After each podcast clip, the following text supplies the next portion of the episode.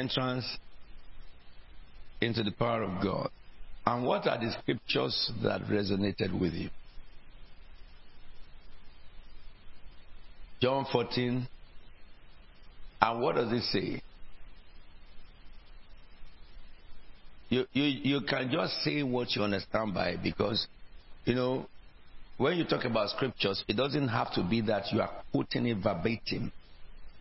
You know, you, know, some of us may be graced to do that. But the important thing is that you know what the scripture says. So someone tell me what that yes there. Please get get your microphones, choir, and distribute your microphone.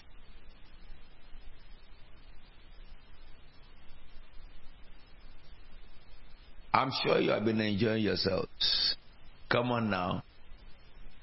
Can I tell you that this year's um, Holy Ghost Convention, every year for the past 33 years, has its own areas of emphasis and revelation.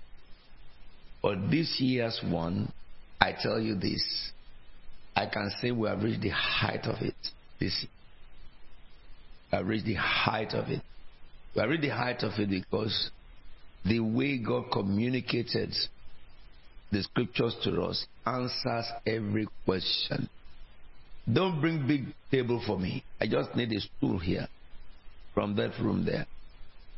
Yes, in the room there. Just get me a stool beside me.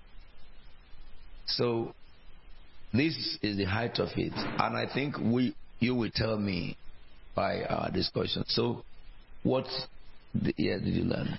Evidence of loving Jesus Christ um, is by obeying his commands. And when you love Jesus Christ, it also shows that you love God, the Father. So that, that's very good. Why is it that many Christians do not operate the power of the Spirit of God, the Holy Spirit? You ask, answer me from. You Yeah. sit down. Somebody else should talk now. Someone said, Faith, to enter, to be able to get to the, to enter into the gates of power, what do you need? Excuse me? To love the Lord. Thou shalt love the Lord with all, with all, and with all. So love the Lord your God with your heart, with your mind, with your soul. Isn't it? So what we learned, that's all right. What we learned in our first lecture, which is how do you get to the entrance of God's power? Not entering it, but how do you get to the entrance? It is love God, loving Jesus. Don't don't don't mix it. For you to be to be able to love Jesus Christ, uh, to be able to be credit worthy, you must truly love Jesus. And what God did in, on Monday was to challenge your love for Jesus, isn't it? And so the first one says, the first John, we, the first chapter of John we read in 14 says, if you love me, you will do what? What did he say he will do? I don't want you to put it on the board unless I tell you. I want to just eh, make sure you really understood and you remember. Because this is the prem- premise upon which we are going to pray. So Jesus said, If you love me, you will obey what? Good. The first one is you will obey my command. And that command, what is the reward that he said, if you obey my command, this is what will happen? No. No. Oh, yeah, my father will love you. Yes. No. Not make his home. You see, can I say this to us, church? Can I say this to us? You know, this is the way you get um, power from God. When you hear the word, you are you are not able to sleep. You go back to the word and read it again and again until it makes meaning. The reason why many believers will come to church, they are hearing, hearing, hearing, hearing, hearing. and little manifestation in their personal life is this you hear, you go, you forget. Am I talking to you now? I told you that some of you love to watch um, films. You love to watch um, movie. You call it not films, movie. They call it movie now, isn't it? But I have a different love. If I have a spare time, I want to read more of the scriptures, or I want to listen to somebody who knows what he's saying about the Bible talking. That's what I occupy my time with. Because every time that you spend is gone from your life forever. You cannot respend that time. And we're living in the world in a limited period. And what you manifest in this period is the only thing that is substantive in your life.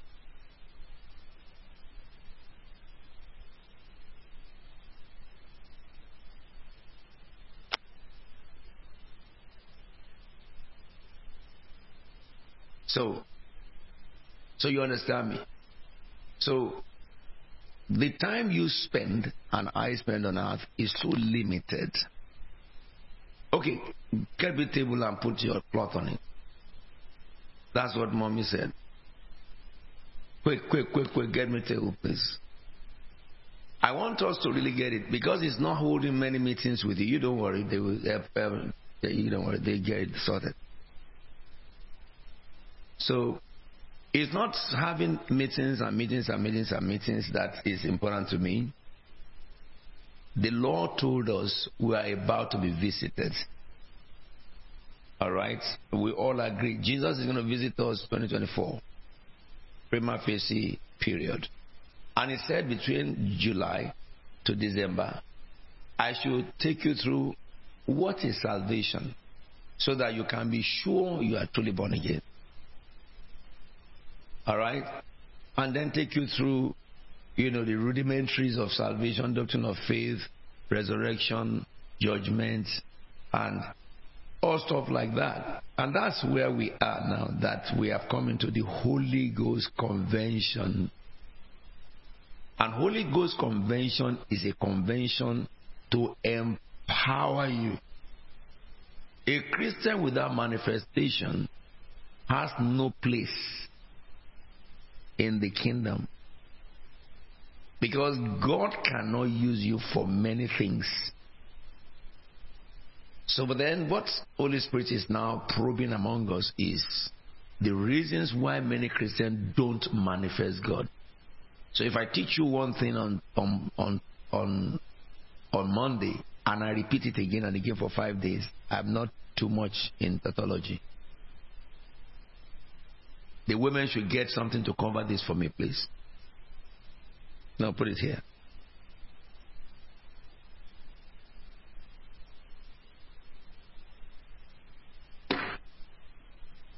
Thank you.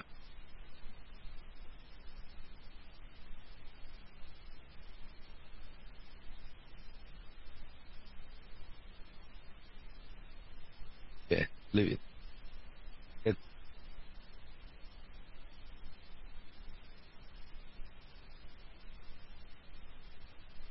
This is interesting because what I planned for today, Holy Ghost is offsetting it. Leave it like this. Just central. It should be central around me. This is center. This is my belly. Perfect. Just put clothes on it. There is no such a thing as perfect or not perfect.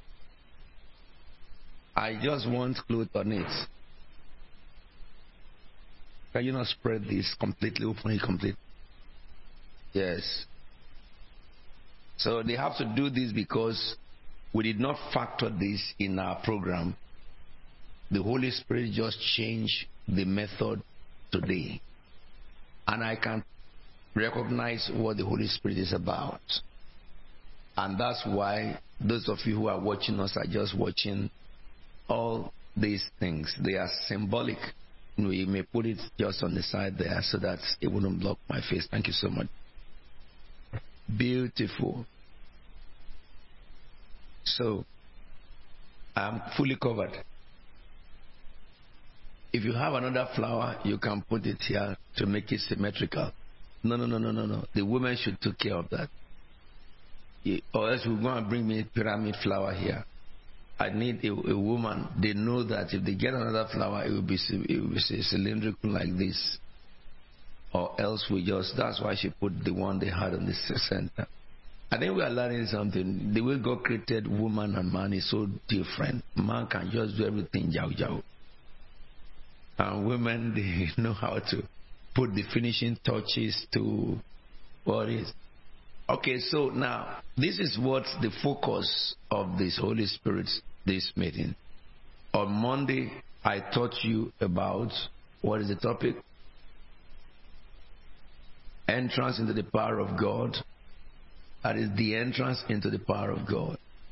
And the key lesson we learned there is that for you to be able to enter through his gate, thou shalt love the Lord your God with all your mind, with all your soul, and with all your heart.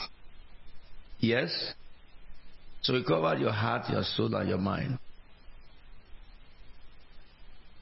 Then, we looked at John, isn't it? So the first John you said is what? 14? All the Johns are 14? Except the last one. So we looked at 14, 21.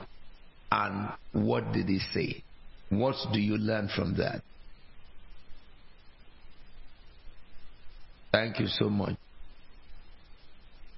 See, they are coming with it now. Uh huh. Beautiful. Holy Spirit loves beautiful things. I wonder the the the the flowers in heaven. I wish all of you will see it.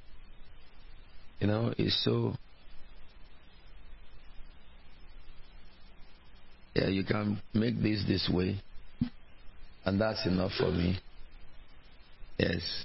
Okay, good. You can take that away. That's all right. Hallelujah. Mm-hmm. Amen.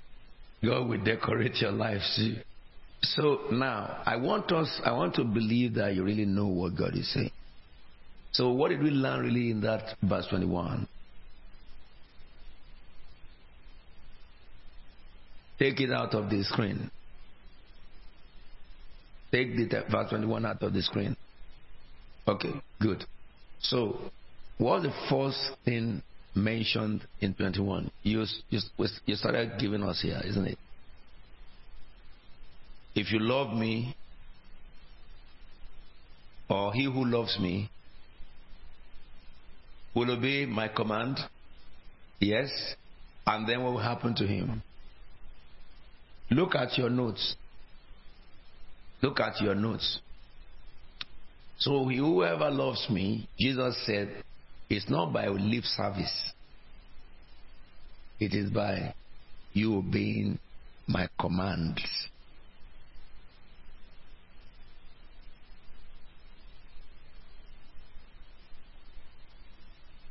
Whoever has my command and obey them, he is the one who loves me. Yes? So whoever loves me will obey my command. Yes? And then what did he say will happen? He who look at your your notes. Father will love him. And then you remember the precedence I told you. You you can't love God you can't love the Holy Spirit, but you can love Jesus. That's the reason why God, the Trinity God, made Jesus and put Jesus in a position that you can have pity on him. You can remember all the price he paid to go to the cross. And because you can see the, is tangible, Jesus is tangible, part of the, the Godhead. So because you knew what he went through, you can now have emotional connection. Do you get it now? So that's why Jesus said it that anybody who has his own command and obeys them is the one who truly loves him. And I told you, you are supposed to go home on Monday and check all decisions of life you have made that is contrary to the command of Jesus and cancel those decisions. Am I talking to you?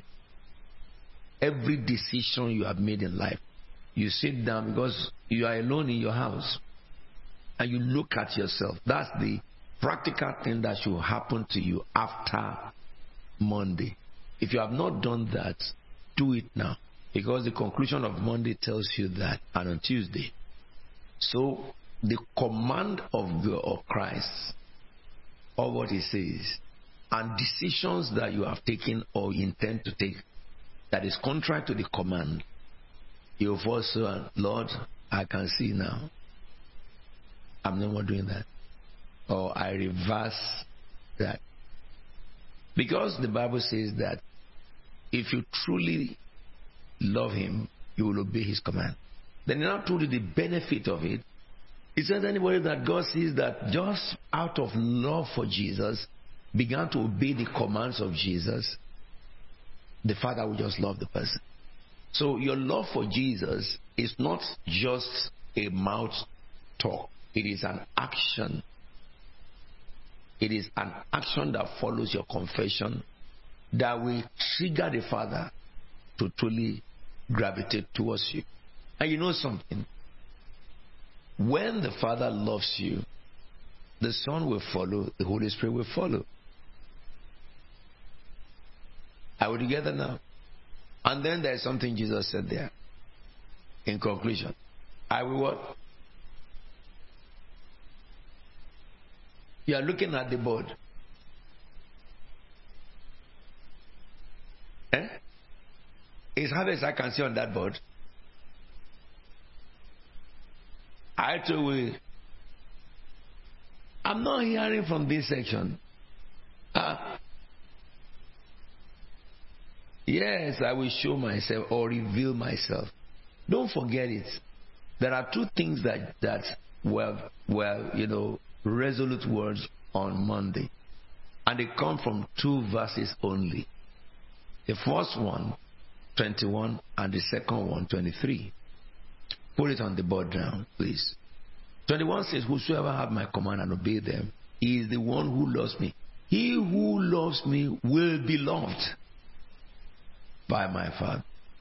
So in other words, once the Father recognizes a person on earth that truly loves Jesus, the Father gravitates towards him instantly. You will draw the Father's heart. So the Father does not have option in this matter. The Father cannot say, Oh, I will, I may not. No. Once you fall in love with Christ, by obeying his commands, you pull the heart of the Father. Anyone, either child or adults, it has nothing to do with ministry. But you see, that love is demonstrated by a heart that does not want to offend God. Truly. A heart that is not deceitful to himself. A heart that checks the things he had done and the things he had decided and look at is it in line with the commands of the Lord? Anything that is contrary to the command of the Lord over my dead body, it will not happen to me. I will not do it. As a fact, so once that heart is made up, you draw the Father's heart away. And I told you, you know, I've shared with you some time ago that the Father, I was in the presence of the Father sometime, and he was discussing with, and one thing he said to me, Do you know why I love you? I said, Lord, why? He said, Because you love my son. And there, my heart as a father, too, you know, manifested that truly if I see anyone who really love my children and you wish my children all your good wish, what do you think will happen? I will love you specially. Because the, the Son of God is the inheritance of God. So, and the Lord said here that if my Father now loves you, I too will love you and I will show. Why can't we see Him? Why can't we see Him? Our love life need to be checked. Because this scripture is correct. It's true. It is true. You know one of the things that the devil had done to this present age Christianity? He had adulterated Christianity so much, and people are giving Christianity their own personal interpretation. And that's why you have a bunch of talkers, but few who can encounter. Am I talking to you? I give you many illustrations why you cannot be justified before God if you do not obey His command. So, in that first scripture, obey my command. That means you love me. And Father will gravitate towards you. Not only that, the Son will follow, the Holy Spirit will follow. Wherever the Son is, Holy Spirit is there. And then is the beginning of revelation. Is the beginning of revelation.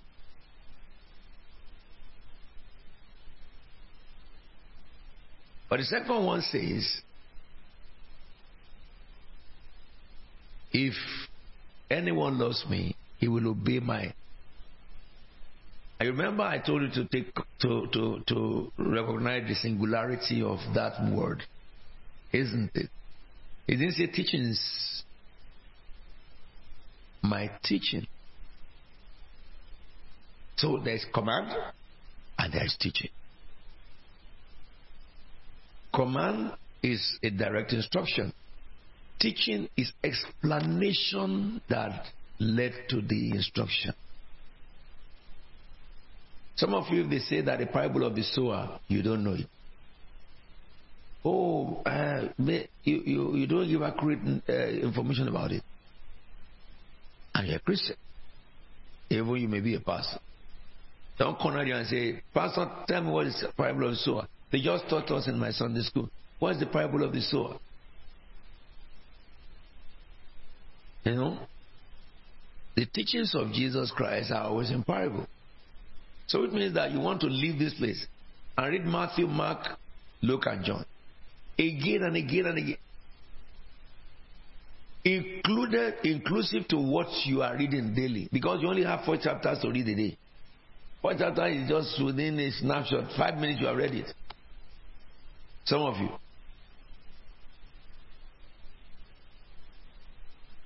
Let me tell you how you can read in five minutes. My own Bible has a woman who speaks in the Bible. They call her AI. Once I open the scripture, I put the woman on and she start reading the gospel according to St. Mark chapter 1 and it's Abby. And when she's reading, I'm following. When I see a scripture that is relevant to some of my messages, I pause, I copy it, and I go to that message, I paste it, and I write on it. This woman will read Bible for you, four chapters within five minutes.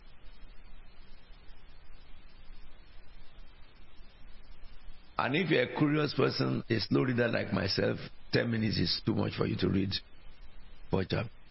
What I'm saying is that go and study what did Jesus teach. Can you imagine a Muslim meets you and says that, oh, I've been hearing about Jesus. Can you tell me some of his teachings?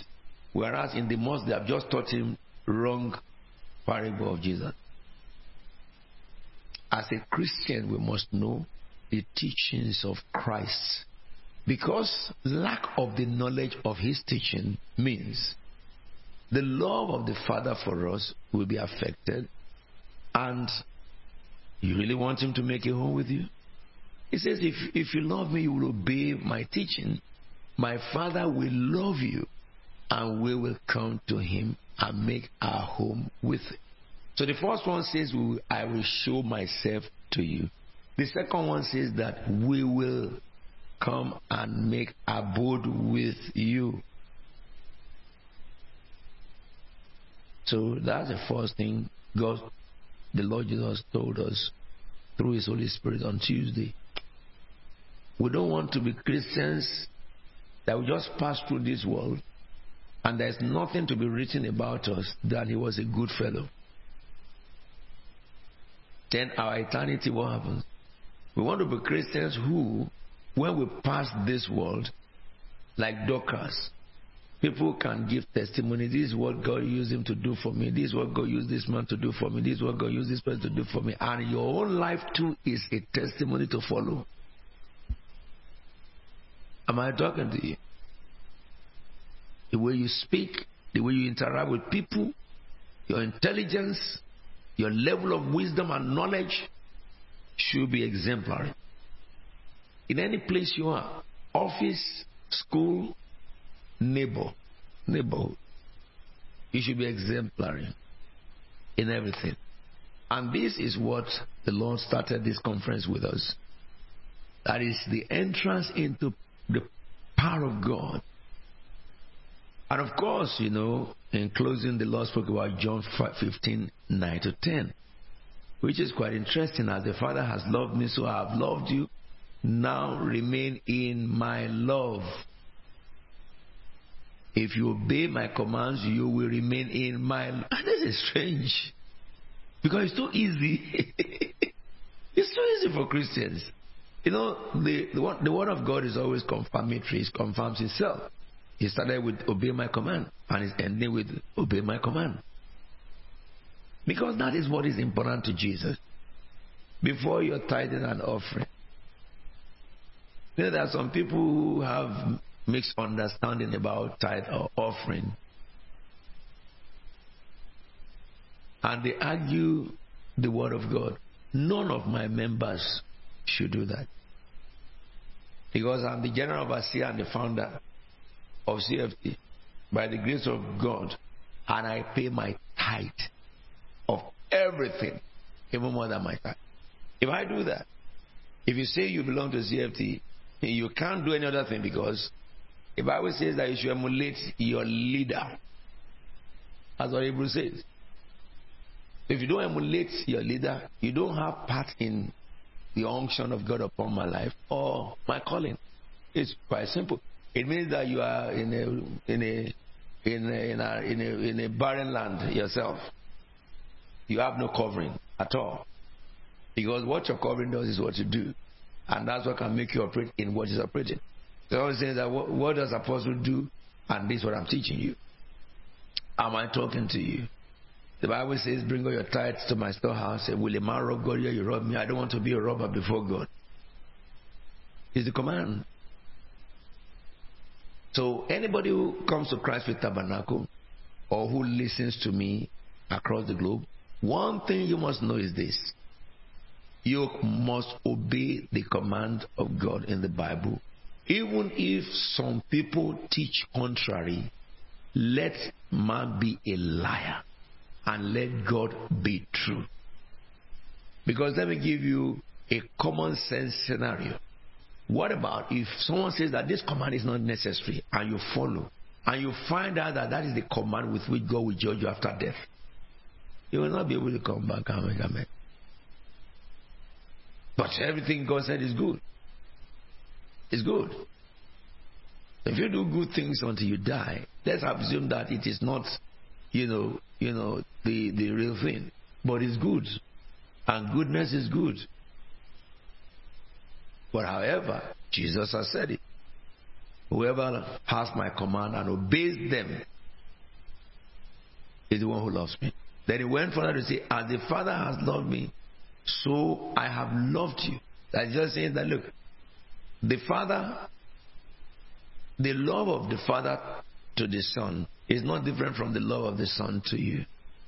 Everybody who accepts Jesus Christ, the love of Jesus is so available to you. Really, the love of the Father has protected us from many things, helped us in many things. Now, now that we now, when we didn't know Him, now that we now know Him, the Father expects us to really respond. When we are reckless in, in the world and we just take our life lightly and you know anything anything goes, God was still hovering over us. It doesn't worry much because we, we were ignorant. But now that we now know him, he, it, it, it will be very strange for us not to love him. It will be very strange for us to love ourselves by pursuing things that will perish at the expense of things that is eternal. So as to making life difficult for ourselves, those who pursue things that will perish at the expense of the eternal God, they always suffer for nothing. There's a place your prayer part take part. But there's a place where relationship with God is the uttermost, not your prayer. Is the relation with God is the uttermost, not your prayer. You know, we are expecting the visitation of the Lord Jesus in 2024, as He had told us, and He will visit us. I say He will visit us. the Son of Man will visit this house. Everywhere we are across the globe, He will visit us. But your heart condition must be what I'm telling you. Am I talking to you now? And so He said that, you know, as the Father loves me, so I love you. Now remain in my love. How? If you obey my command, you will remain in my love. How do you remain in the love of God? It's command, obey the command of Jesus. Let me say something to you. There are many prayer networks going on all over the world. Many prayer networks. If you're a member of CFT and you go to another prayer network, it's your business. Oh. it's your business. I, the prayer that we are praying in this house, I would, I would have decided to do like them just to make money off people and I will isolate it from the church and begin to just bring your problem. Only God, God, will, God will solve it. You know, if I do that, God will be solving people's problem. But all that work, all that prayer, when we come before Jesus, is zero. Because God does not want me just to be praying for people, He wants me to teach people how to pray to Him. He doesn't just want me to be operating a word of knowledge and telling you fortunes. He wants me to teach people how to do the same thing. That's what Jesus sent us. That's what He sent us. I'm telling you. You may see thousands gravitating towards all those rubbish prayers. Just need, need, need, need minded. It's not of God. Jesus never did that. No apostle did that. So, what Jesus does not do, Apostle does not do it. If anybody does it, be careful. Be careful. If those who don't believe in Jesus gather themselves and they begin to pray in the name of Jesus, you, you will see miracles happen. Not because of them, but because of the name. So you cannot be fooled. You must identify with the prayer that you know will build your spirit man up. Not just somebody praying and de- demonstrating testimonies and table full of papers of people's requests. You are not God. There's nowhere that is done in the Bible. It cannot be practiced under Christ's faith tabernacle. People bring prayer, they put all the letters. All those things they put, they have the ones they write themselves and just pile it up because they know that when people see piles of uh, papers called requests, they will begin to gravitate towards it. It's another way of enslaving mankind. God is not in it. Am I talking to you?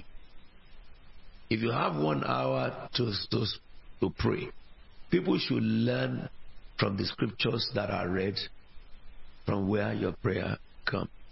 And you should have a time to teach them. You will never see the apostles just conduct prayer like that without teaching the word of God. It's not possible. Because it is not prayer that matters, it is Jesus that matters. It is Jesus that, you know, I'm not hungry. And if I'm hungry, no problem. You know what I'm telling you? Our focus is not on what we make from you or from man, but our focus is what we will make you in Christ. For me to live is Christ. A time is coming that the places where we will hold meeting will not take human beings. And is at, is at the door. Because heaven will ring the bell. And those who are of God's Spirit will begin to look for the places. And the Spirit of God will bring them to those places. who are preparing people for the return of our Lord and Savior Jesus Christ. You are more than what you think you are. The rule of engagement is love God with all your heart, obey His command and His teaching. And you know, the second day we looked at something very interesting. What is the topic of second day? Yes, let's read together. Look at your sermon note and read it. If you don't say, if you don't have sermon note, spy from the person who has. Hallelujah. Isn't it? Uh, you are spying, but make sure you tell them that can I spy from your notes so that you not establish uh, copyright infringement. Uh-huh. Operating in the power of God. The first day is the entrance into the power of God. The second day is operating in the power of God. And I'm talking about you can operate in the power of God. Every one of us can. Once you are born again, the next thing is for you to operate in the power of God. That's the reason why if you say you're a Christian and you cannot operate in the power of God, then something is sincerely wrong. Is sincerely wrong. The power is given to you already. Jesus says in Matthew chapter 28, verse 18, All powers in heaven and earth has been given unto me. Therefore, go. And yes, some Christians are still praying, they are still afraid of, uh, or they still have the nurse all this idea that, you know, there is somebody after me, uh, I am cursed by whatever curse, you know, all the stuff. Do you know why? Those Christians who have those mentality do not have an instructor who hears from heaven. They are not testimonies of the men who have encountered our Lord and Savior Jesus Christ. Because, and neither do they know the Word of God. Because the Word of God is not subject to social development or, or, or you know, um, civilization dispensations. The Word of God is not subject to all these things. AI can be AI. Is the business of AI. They might the people who in the Stone Age had the Word of God because the Stone Age has Stone, Stone Age has changed to industrialization does not change the Word of God. That word of God that was in, for Stone Age is still the same thing for, for, for Bronze Age, still the same thing for industrialization, industrial age. And when we get away from all these things, and if Jesus says tarries, they will not be talking about industrial anymore. They are going into AI and they are going to computerize operations. The Word of God is the only instrument that is the same today, yesterday, today, and forevermore. That's the reason why an ignorant cannot pray God's power. I'm talking about ignorant as in the terms of word education. Stark literate can operate, they operate power of God. Am I talking to you? So therefore, God emphasized to us that what you need is faith. Isn't it? Come on now, what do you need to operate the gospel? Faith. But when we talk about faith like that, some people say, I have faith. But we discover that in the book of Luke chapter, in the book of um, uh, uh, Mark 9, I suppose, yes, the epileptic boy, yeah, we discover that the the disciples took this boy, I think from verse 19 or so, they took this boy and they were praying over the boy who who had symptoms of epilepsy, but his condition is not epilepsy. He was robbed by a spirit, a spirit that robbed him from speech. Bible calls it, which is the right diagnosis. But the function and the the um, you know symptoms look like epilepsy. And the Bible says the disciples surrounded the boy and began to pray. And they prayed for hours. The boy was manifesting, demons was manifesting, but they are still there. They are still there. They were conducting deliverance instead of casting out demons. Someone says that is, is casting out demon different from deliverance? Sure. Sure. The Bible says about Jesus with a, with a word he cast out devils. And the apostles who followed him with a word they cast out devils. So what is wrong with our own era or era? Whichever one you call it. Our predecessors cast out demon by a command. And we are praying over demon possessed. Can you can you can we call ourselves the same thing with those people? No, something is really wrong with the church. We are not sent to be conducting deliverance. Cast demon out when you see him, and demon must obey you. If demon does not obey you, then you have, a problem. But let me tell you, why am I saying this? It's because I want you to get out of all those stuff and go to higher realm, operating the power of God, building relationship that befits God, so that God is first and the last. He's all in all with you. And you will see how easy it is to rebuke an evil. Do you agree with me? And I'm sure you will that somebody who loved Jesus so much and Jesus revealed himself to him and the Father and the Son they manifest with him. You know, your mind cannot be wandering as it used to wander, isn't it? Before we got born again, we wander in the wonderland. When we are just young Christians, Satan is still wandering us in wonderland. And the moment we begin to eat flesh and then we go to bone cracking of the word of God, I think Satan will look at the mind and see that there is no element there, he will run away from us. And at that time, we are ascending higher and higher in the manifestation of power. And when we talk about faith, we are not talking about presumption. So a lot of Christians are not operating in faith, but they were presuming. And so those disciples in Mark 9, they were just presuming. They are living in presumption. And so they believe they have the, the, the power and authority. They believe they can do this.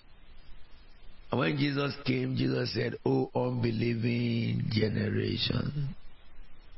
How long will I? In another word, you make me powerless with unbelief. You, these guys. I don't know whether it is after then he gave them power or before then, Luke 10 and uh, Luke 9 and 10. I say, okay, now let me show you how it's done. I, am sure that if you look at the the um, history of the scriptures, it is most probably after them because they came to ask him, why couldn't we cast it out?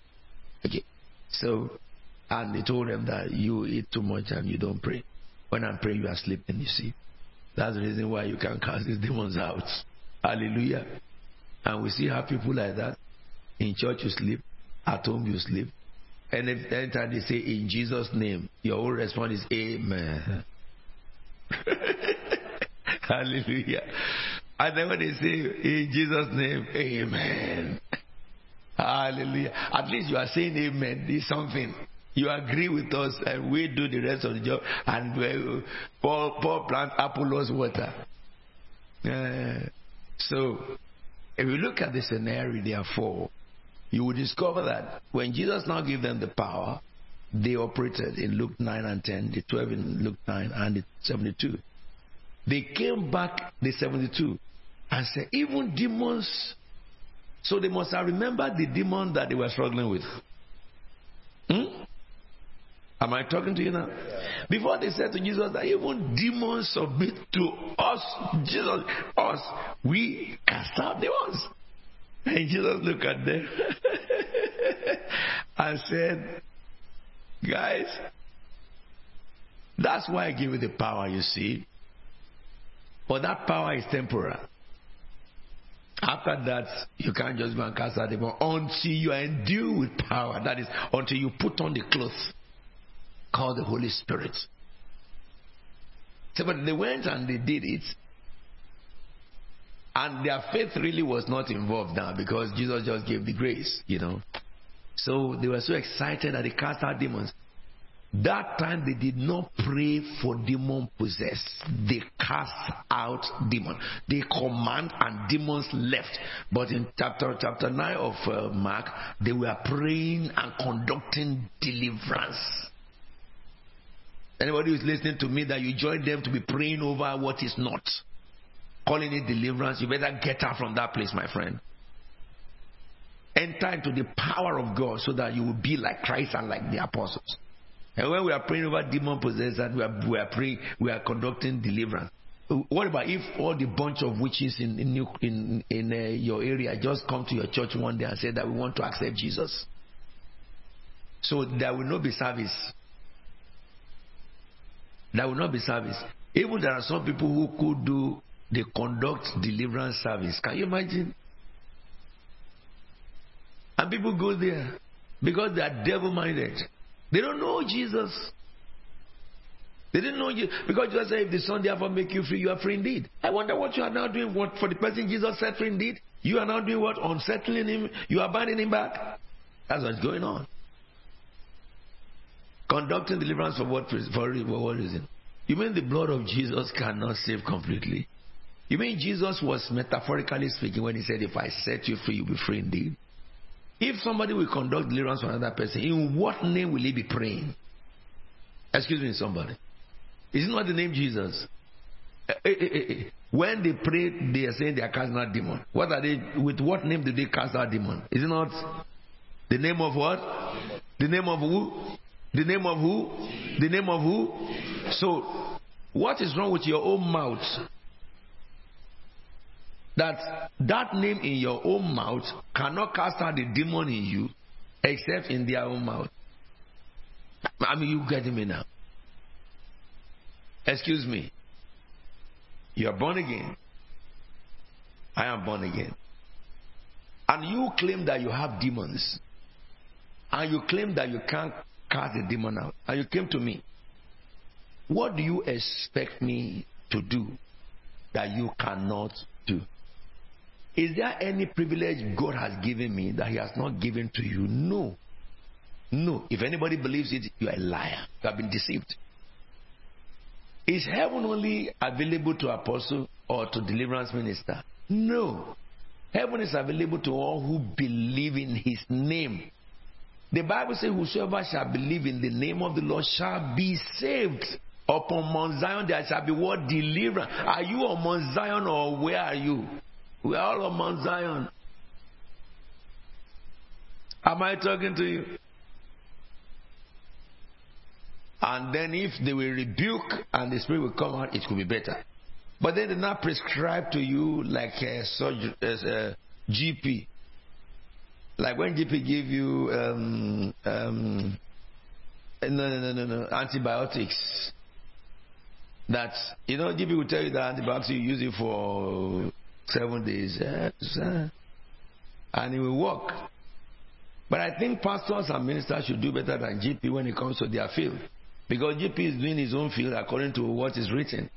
GP follow what is written for antibiotics, isn't it? That's the prescription. A GP cannot tell you that go and take this antibiotic. The first the drug you take, you will be okay. Isn't it? They will tell you not to stop it until you finish the course. And Jesus said in our own manual that if you have faith in me, you will cast out devils. It didn't say you will pray out devils. So somebody who said I'm standing for Jesus that is praying for people so that demons will come out of them for days or hours, something has gone wrong because that is not the prescription Jesus gave. In my name, you will cast out. He didn't say you will pray out demons. So if anybody really is born again and you have Christ, if you go and put your head down for people to be praying over demons, Satan deceived you and deceived that past. Deceive both of you. And this meeting Holy Ghost Convention is for you and I to enter into that faith. Faith operate the power. Faith. Faith in the name. You must you must garbage all what you have believed different from this. Because I began by telling you that if you whoever loves me and has my command and obeys them is my own. That's the one who really loves. If you love me, you will obey my teaching. To all the teachings that some of you have got across on the, tele, on the television, on the social media that is different from what I'm saying, just garbage it. You have two options remain there and be as you are till death, or garbage it and follow the scripture And in no time, you'll be operating the power of God in a way that it will be humbling to the devil. You'll be operating the power of God. When Jesus said it in Mark, Mark 16, 17, he did not mince his words. Am I talking to you? So therefore, we looked at faith, and then we ended up on faith by recognizing what hinders believers from operating faith, really? Waves of doctrine does, of course, what Paul said.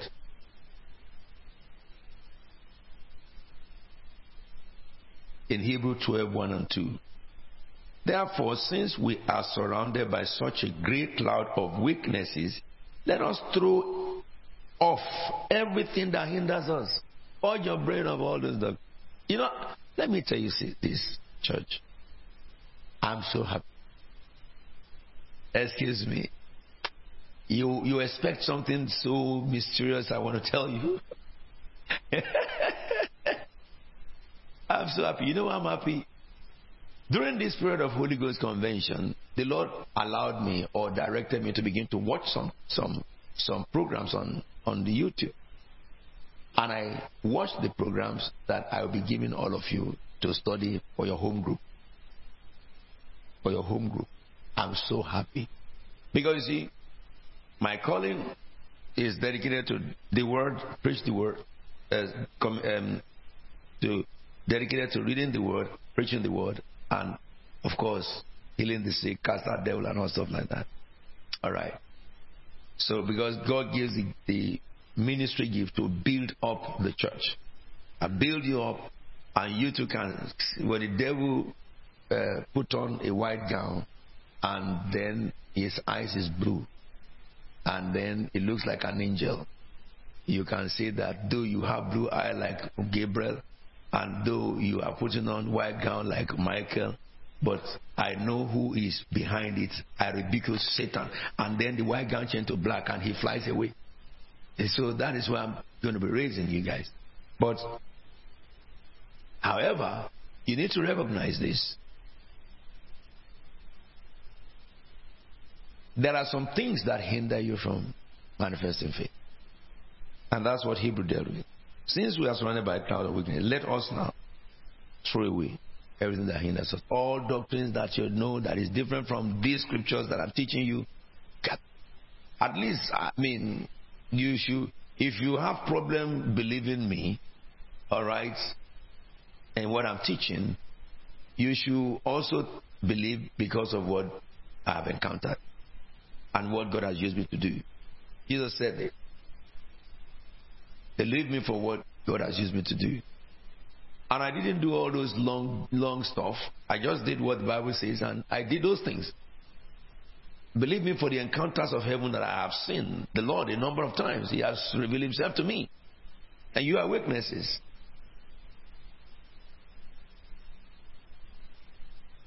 And many of them who teach all those things have no encounter. So God led them to labor well over what he should have commanded. Because they did not have the knowledge of God in their contemplation. I was teaching, I was ministering in. Um, sorry that I have to stand up. Because I can't do without standing. If I sit down too much, and the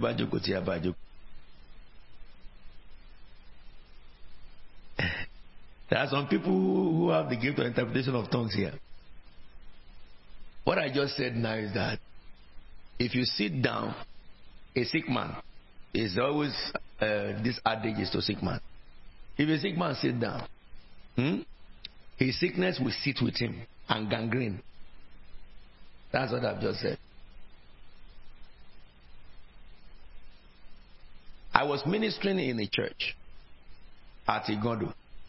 I told you about the Gondo Church during this week, the place where the Lord told me to take the water and pour on. That church I was ministering there during my crusade there. I want to talk about deliverance ministry. At that time, I had a television program in Lagos, and it was so broadly watched. Some people were communicating with me that, ah, Apostle, we thank God for you at last. We have had too much lies. And we began to be confused that, ah, has the gospel changed? These are old school people. You know? So, some ministers who love my teaching, but they are deliverance ministers, and they believe that I preach against deliverance ministers or I hate deliverance. That's what the notion they are. So they came in their company to come and ridicule me in my meeting. Pastor Dapo was there. So, and as I was teaching them on the supremacy of the name of Jesus, you know, for ministers, that's what I always love to teach them. And this name has power now. This name is not Alfred Williams. You confront devil in my name, he will finish you straight away. No man's name under heaven can confront the devil. But the name Jesus Christ of Nazareth. You see, my passion is just that you should know that name. And nobody should tell me that it is less in potency. I cannot believe that. Because the Bible didn't tell me that. It is a matter of you if it's not potent in your lips, it's your problem, not the problem of the name. The name is potent in today. In today. So, as God will have it, a madman walked into the building. It's a cathedral, not as big as this. And the madman was walking madding. He was madman going on the street. Holy Ghost, only God knows how it happened. On the street there, turned him to the church. And from the back, the madman came in. And he was talking jazz. He was talking jazz. He was wild. With torn clothes. You know, madman in Africa, I told you, are the one we know about torn clothes. Anybody is wearing torn jeans. I'm so sorry for you. You need deliverance. So. Oh. and that deliverance is you who will deliver yourself from that spirit that is tearing your clothes. It's for mad people. Torn jeans is for mad people. Oh, yes. Oh yeah, absolutely. I don't have I don't have apology to, to it. For, unfortunately, Christians are not going to to, to, to design all the Christians who did designing instead of to open industry to be designing clothes that are sensible. You allow satanic people to be designing clothes and giving it to you to, to dictate. I mean, someone should go and do that. Just design, you know, call your own sanity and make sure that everything there is. Hallelujah. So the madman was coming in, and he was coming in. The ministers rushed. I kept on teaching. And so at that time, people were shocked. They didn't know what to do. There was chaos all over the place. And he came straight away, coming to the front. And when he got like to just where the camera is, and I was here, I said, Sit down and he somersaulted, fell on his back to the ground. I said, Listen to me, everybody. The deliverance ministers were shaken. They were shaken. And I kept on preaching. The, when I said sit down to that demon, I know that nobody born him to talk. If he talk, he will go to hell before his time. I am speaking and demon is speaking, that is abomination. I'm teaching the word of the living God. And Satan want to speak, it is abomination. He, he carries arms, he carries a cutlass. It's useless to me. The authority of God can paralyze the nerves of a man. And all the instruments he carries, weapons will fall down and the hand will paralyze. Are you listening? That is your God. Whether you are young or old, you can walk in the same place. If you say it's anointing, I will talk about anointing on, on Friday. Let me tell you. If you say it's anointing, you also have that anointing. What I'm teaching you is the roadmap to operate the power of God. Am I talking to you? I preached well. In my heart, I said, Those demons are the ones that didn't wait in heaven to hear a message. They will hear it now. As he was sitting down, when I moved towards him, I said, shh. He said, hmm. When I finished preaching, teaching about the supremacy in the name, the power in the name of Jesus, I said, You foul spirit, get out! And the man went to the ground. He was sitting down, bah, on the ground, like he slapped his head. I just took my Bible. I said, Pastor Dapo, come on, let's go. Because they were looking at him. When I release the word of God, I don't it's not my duty to see whether it is done. It is the duty of God of the word. You know, when he said, Let there be light, and the Lord said, he, and then the Lord perceived that it was so. When you release the word of God, it is the duty of the God of the word to make it happen. You walk away. That is what is called faith in the name of Jesus Christ of Nazareth. That's what is called faith. I took my Bible. I said, Follow me. The apostle was my son. I said, Follow me. And you know, we went in for break. Of course, African break. They had some good food. and I need it when I'm preaching. So we ate all the good food. But what happened is that intercessors came and I said, You just stand around him. When he gets up, take care of him. And they said when we left, because by the time we came back, we saw the man. They have given him new clothes. He was sitting down in the front and he told them his name. He remembered his address. He remembered the name of his wife and children. And they wrote everything down. And the man who was wild is now so calm because the name of Jesus is a strong tower. The righteous run into it and they are saved. That's the name you believe in. Don't let anybody lie to you. That you need to do something to help the name. When God said to Moses, that rod, if Pharaoh challenges you, throw it down. Moses was challenged by Pharaoh. He threw the rod down. The rod became a serpent, became a serpent. And Pharaoh said that what a cheap magicians say. Hey! And two magicians came and they threw their rod down and they became serpents too. Did you hear that Moses helped his rod? No, he left the rod alone. When you command in the name of Jesus, leave Jesus alone to make it happen. It has nothing to do with your, your you anymore. This is where the deliverance ministers go into error. They want to show that they too are doing something. I don't want to help God.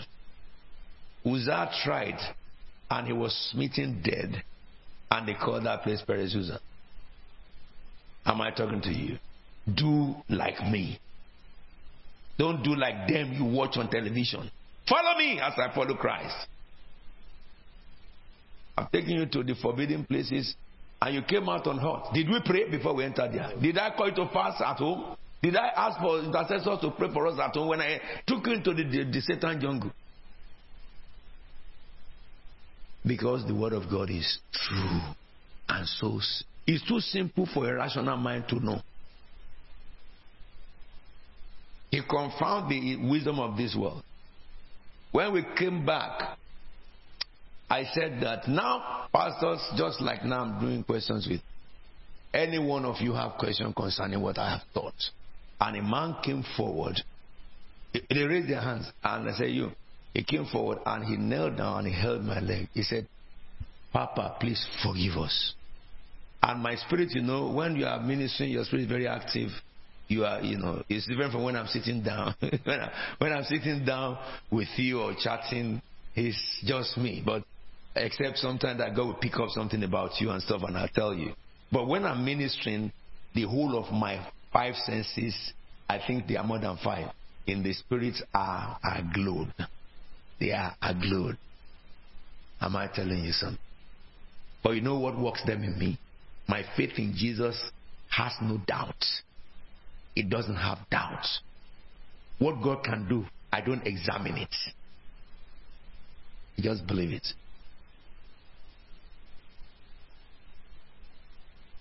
And he said, I'm sorry.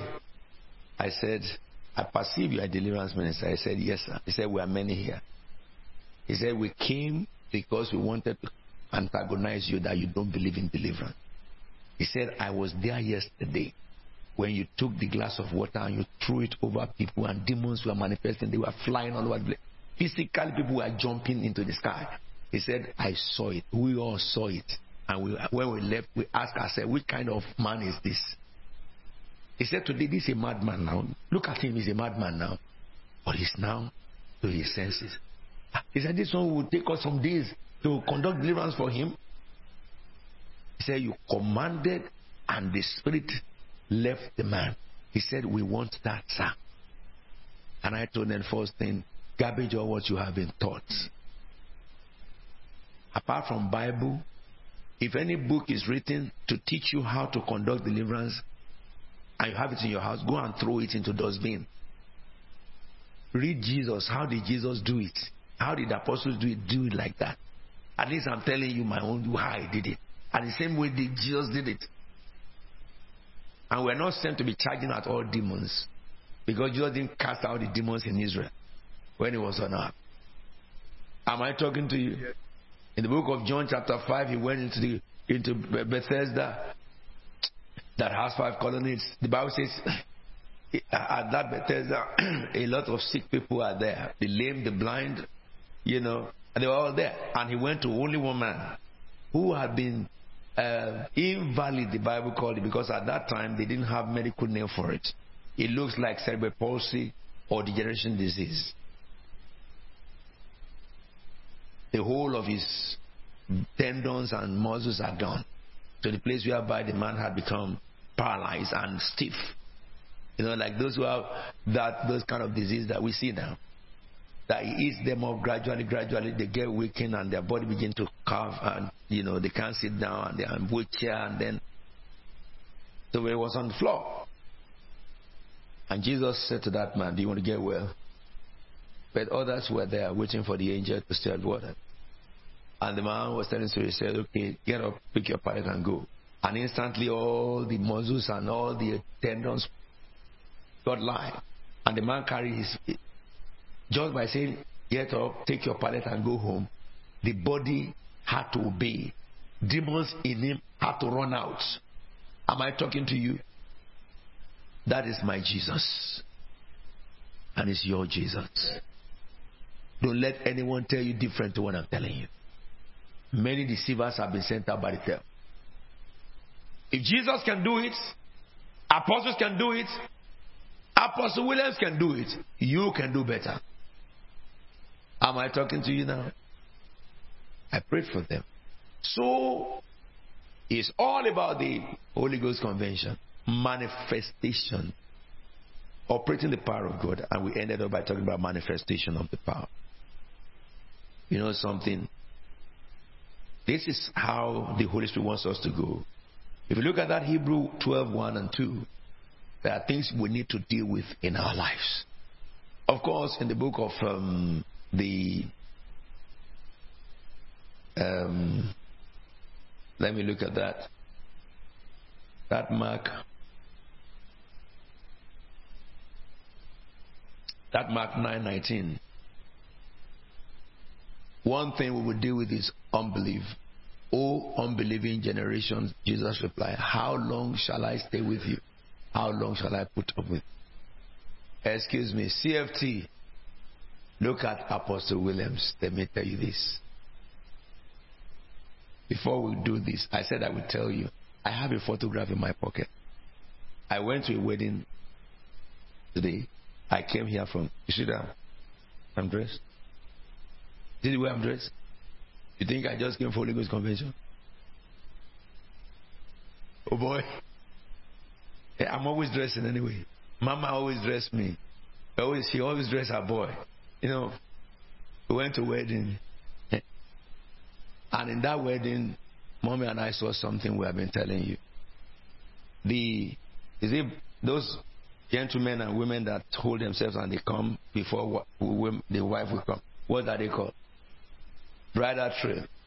And all of them are Christians, born again, question mark.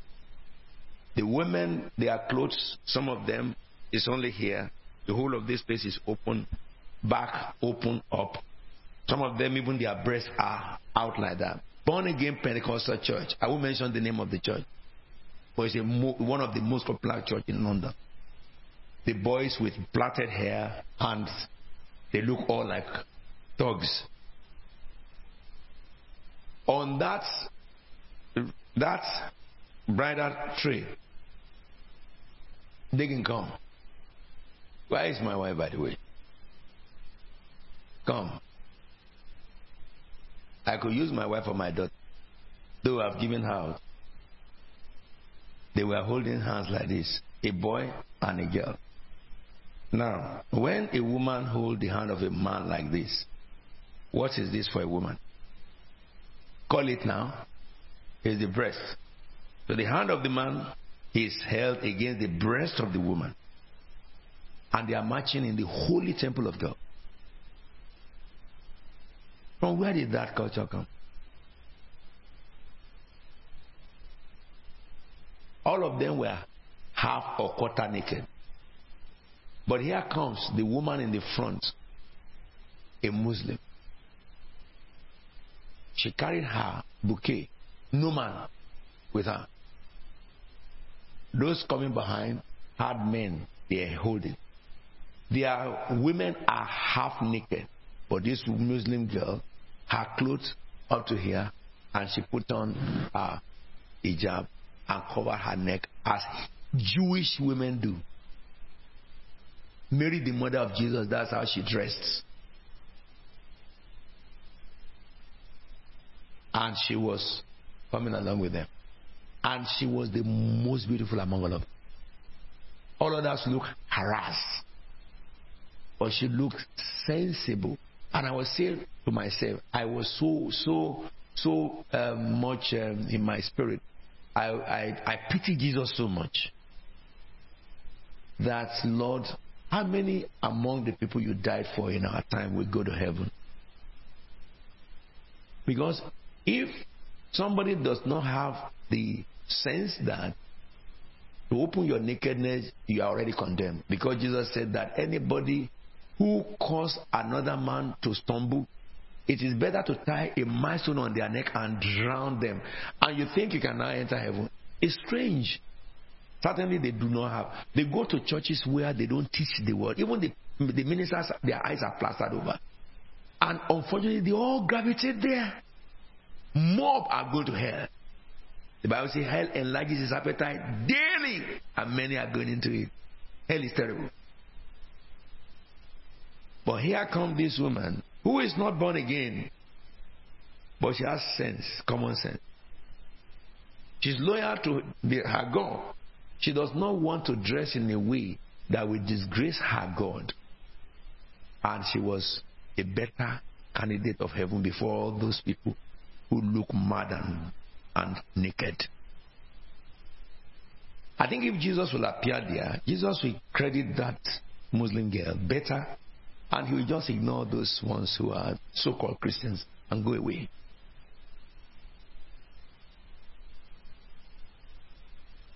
Some say, well, in my heart, I don't feel it's wrong. Uh, there are murderers who kill people, and in their heart, they feel it's not right, not wrong.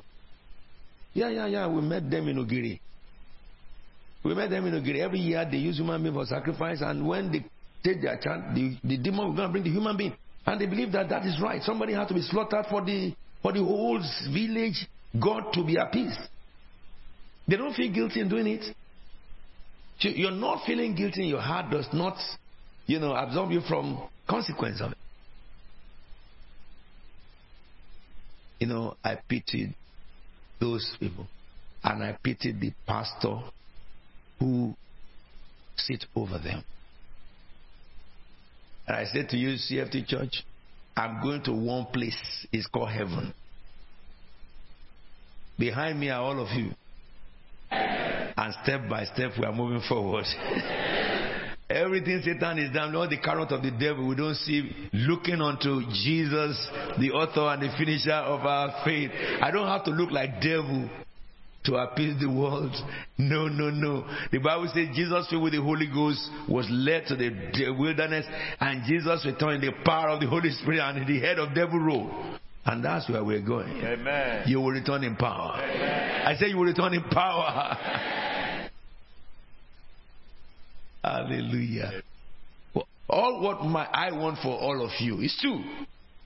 Two things I want for you on earth. That when it comes to power of God manifestation, come on now, nobody can nobody can match you. And when it comes to success in your endeavors, nobody can match you. But if you get the first one, the second one will be automatic. Seek ye for the kingdom of God and His, not only kingdom of God, there is righteousness in it. and all these things will be added. Now, so let me just pray now. So we go to that mark and we pray. So the prayer we're going to pray tonight is so straightforward. Number one, unbelief. Oh, unbelieving generation. And the woman, the man said to Jesus Christ, if you can, he said to Jesus Christ, uh,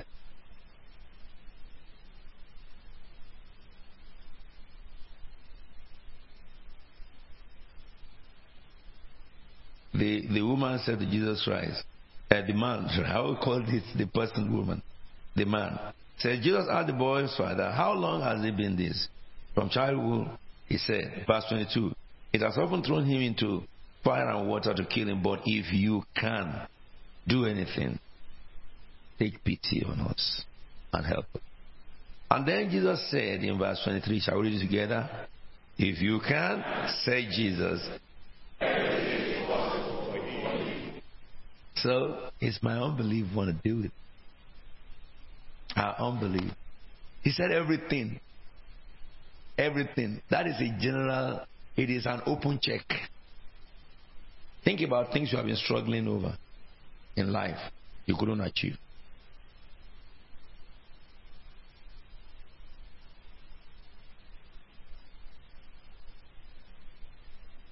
But you can achieve it. Because Jesus said it.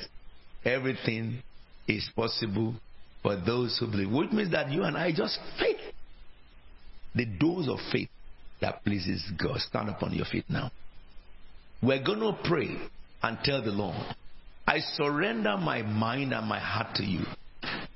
Help my unbelief. Take away every unbelief from me and give me faith that can please you. Lift up your voice and begin to pray. Tell the Lord to take away every unbelief.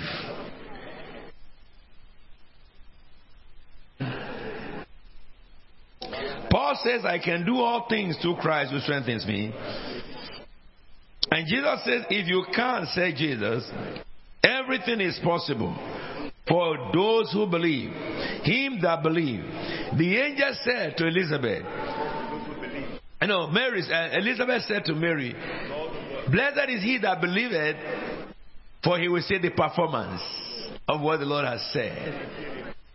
Tell the Lord, tell the Lord, help my unbelief. Grant me faith that will not doubt. Grant me faith that will not doubt. At the beginning of this church, we have never doubting faith. Never doubting faith.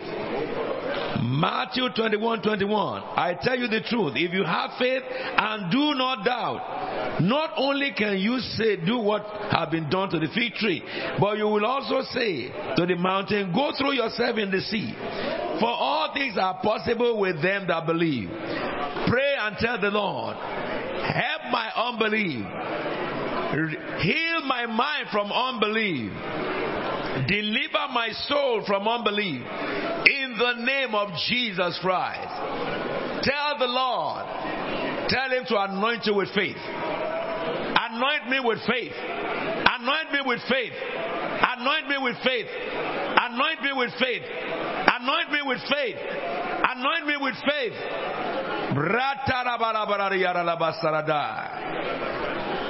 Tell the Lord.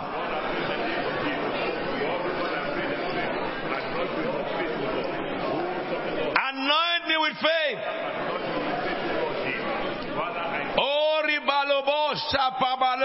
Barode zegria le moronde. Mispra kratara de golonin. That's koroli arabe. Tell the Lord, use me, Lord. Use me, Lord. Destroy everything that holds me back. Tell the Lord the time has come for me to move forward, to advance. Pe kalebo shebala brondeze.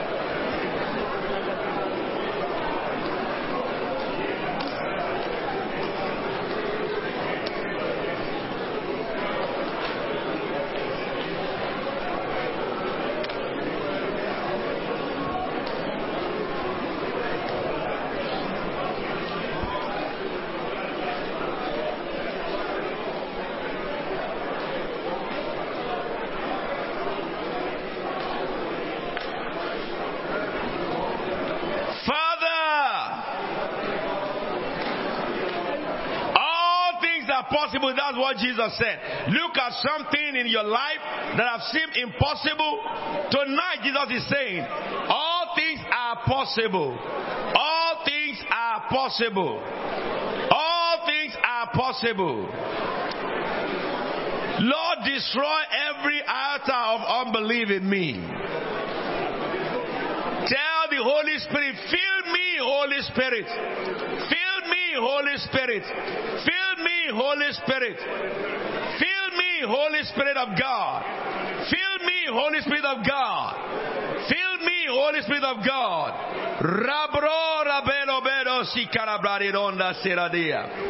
Fill me, Lord.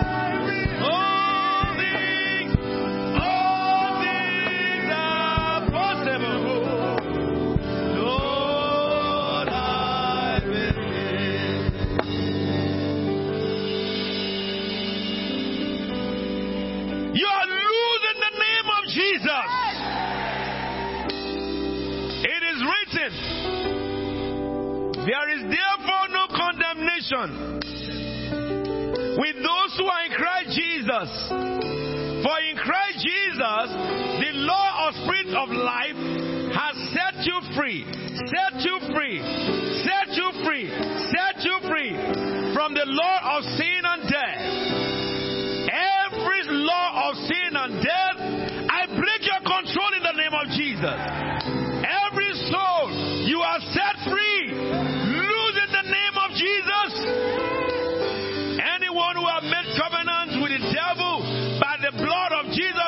destroy the covenant. By the cross of Calvary, I destroy the covenant. Every sitting evil spirit out in the name of Jesus Christ of Nazareth. For the strangers shall be weary, they will run out of their hibernation. Strangers shall be weary, they will run out of their hibernation. Strangers shall be weary, they will run out of their hibernation. You strangers, the Lord rebuke you. The Lord rebuke you. Strangers, the Lord rebuke you.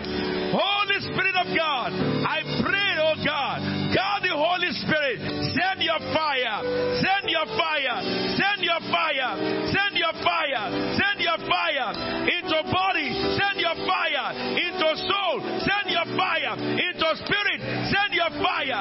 God the Holy Spirit, send your fire, send your fire, send your fire, send your fire, send your fire, send your fire,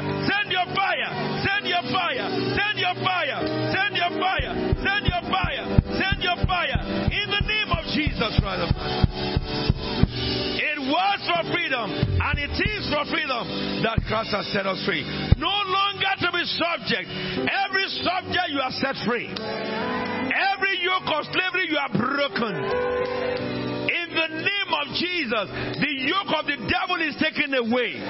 By the anointing of God, Satan, your yoke is broken. Receive the heart of flesh. Sickness have no place. Infirmity is not from God. So, my Lord, I say, everything found in human bodies who are here and who are watching me that is contrary to God, that God did not plant in their bodies. I say, be put out in the name of Jesus Christ of Nazareth. Everything that the devil had planted in your human mind or souls of man be destroyed in the name of Jesus Christ.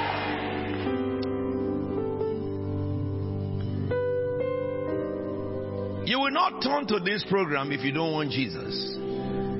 You will not come under this temple if you are not looking for Jesus.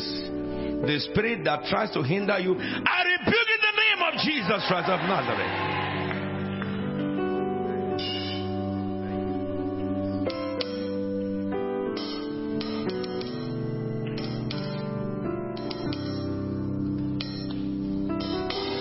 Lord Jesus, faith that transcends human understanding.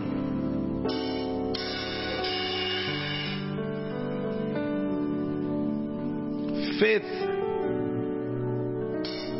the spirit of faith that raised the dead, that healed the cripple.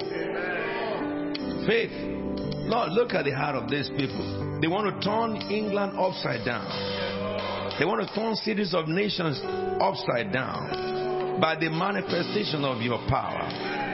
The faith to raise the dead. The faith to heal the blind. The faith that will cause the lame to walk.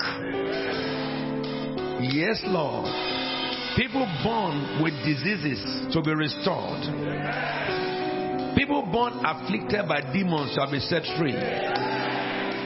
The faith, the faith, the manifestation that causes darkness to vanish and light to be. Receive in the name of Jesus Christ of Nazareth. Our nations shall see, and they will know the Lord is God.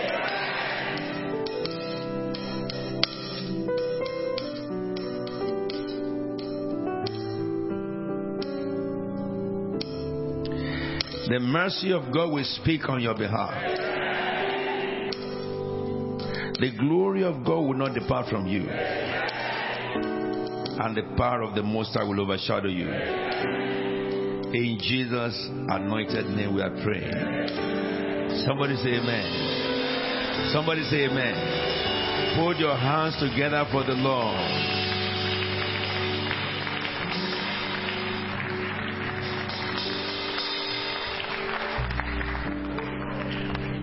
You know our song that we worship the Lord because we have sat down for quite a while now. The Lord told me that today is miracle night. If you were sick before you came here, I want to check your body and do the things you could not do before. If you carry pains in your body, the hand of God has touched you already. I want to do exercise that part of your body. If you couldn't move your hand, move your hand. If you couldn't move your foot, move your feet. Power has gone out. And I'm confident that you have been healed. If you are watching us, just send us an email straight away or send a text to our telephone mobile line 079 604. Please, everybody be seated. Be seated.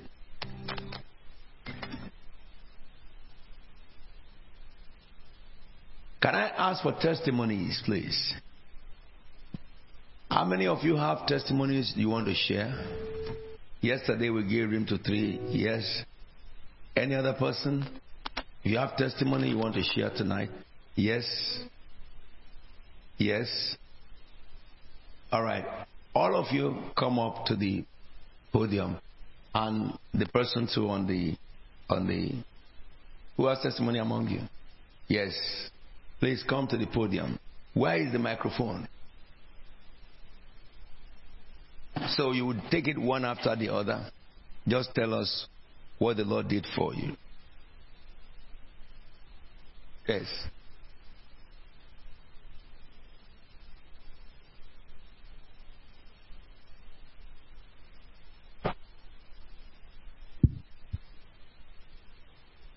Would Deacon Temi start, please?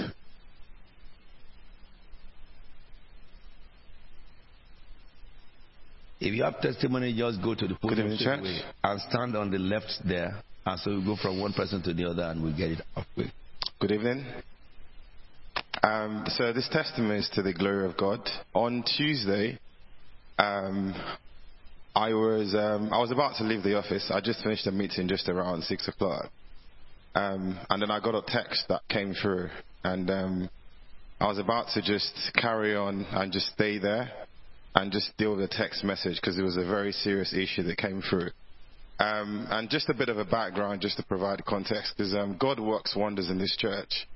And the scripture talks about believing God, you'll be established, and believing His prophets that you would prosper.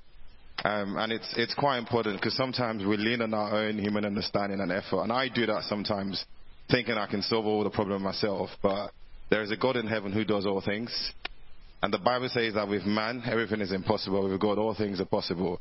So just to give a bit of context, five weeks ago, um, I was living in Birmingham and I got a call saying um, they wanted me to work as a program director on a multi-billion pound program. It took me a while to just accept that actually I was going to do the role and just take on. But the first five weeks, it's a very complex multi-billion pound program. Very, very complex. Um, and the, the first question I was asking myself was, am I ready for this? and what kind of problem am I getting myself into. But the first stage was for me to pull together a team and to set out a recovery plan to get that pro- program back on track. And they said to me, tell us what you want. Anybody you need. Like, give us names.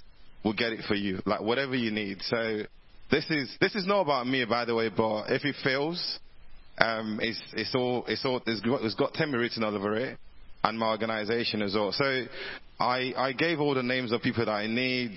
Um, even one person that told me was not available, and I was like, I need that person. And I'm saying all of this just to sort of provide a bit of context that if this fails, it's down to me.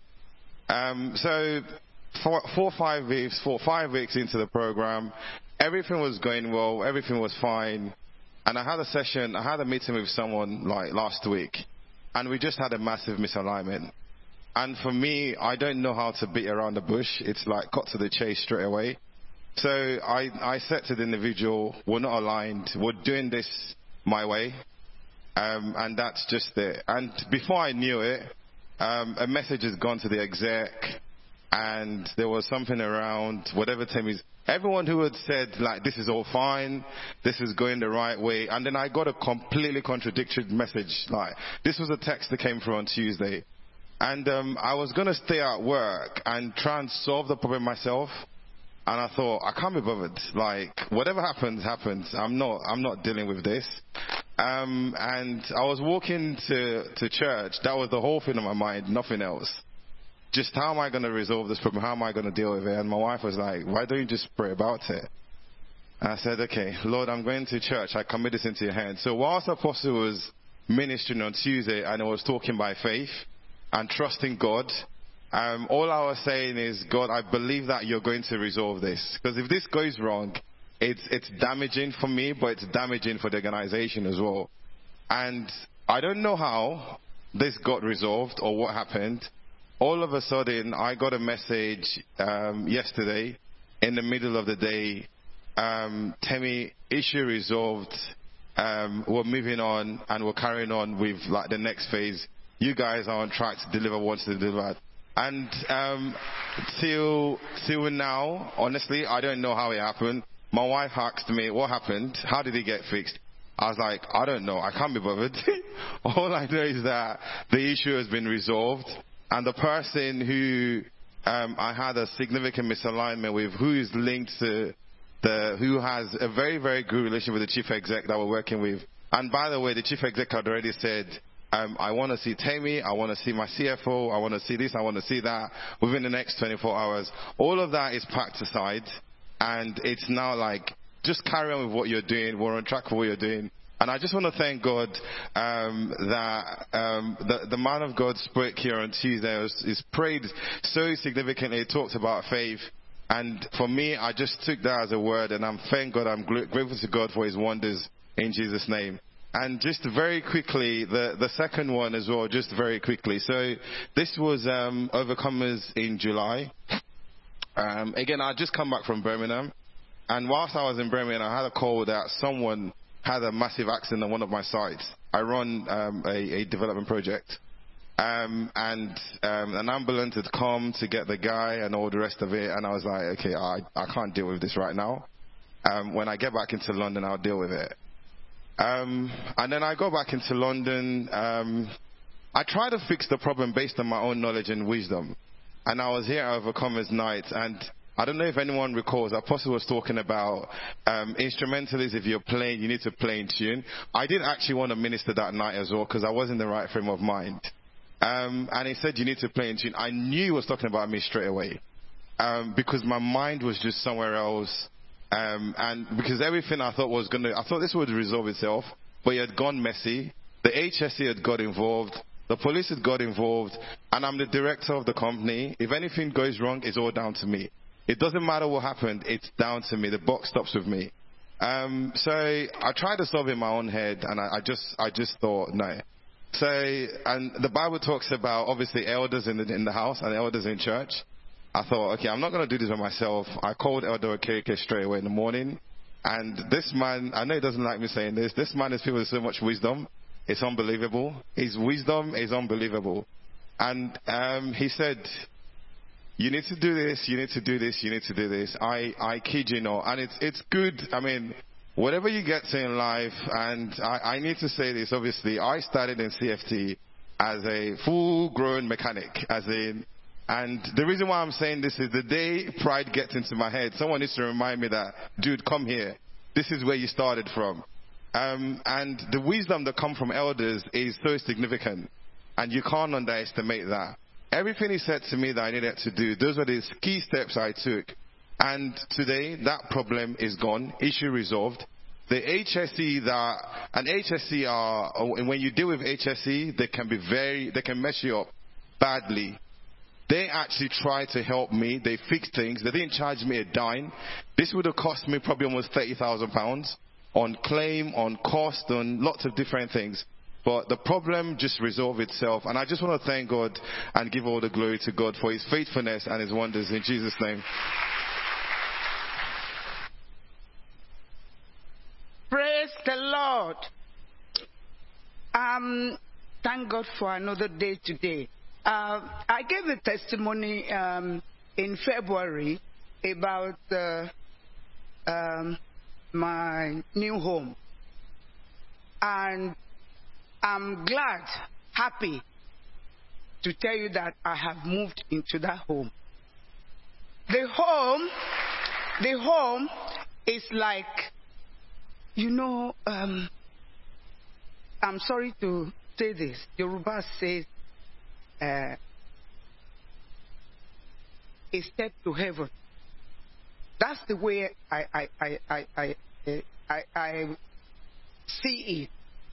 Because um, where I used to live is 120 years old. And where I'm living now is a brand new home that nobody has ever lived. I'm the first person to live in my flat. I praise God. And another thing is that they give us free breakfast every Tuesday morning and free lunch every Thursday morning. So, um, uh, it, it, it's not that I eat all this, but I just wonder how those people get the money from. And everything on the wall is touch this, the light is on. Touch this, your TV is on. Touch this, ah, I'm still learning how to operate all those things. In fact, I've never lived in such a home before. And this uh, uh, charity, the name is St. Saviour's Charity Home. It's not a home for disabled. It's home for um, those who live alone and wants company, which is what I really wanted.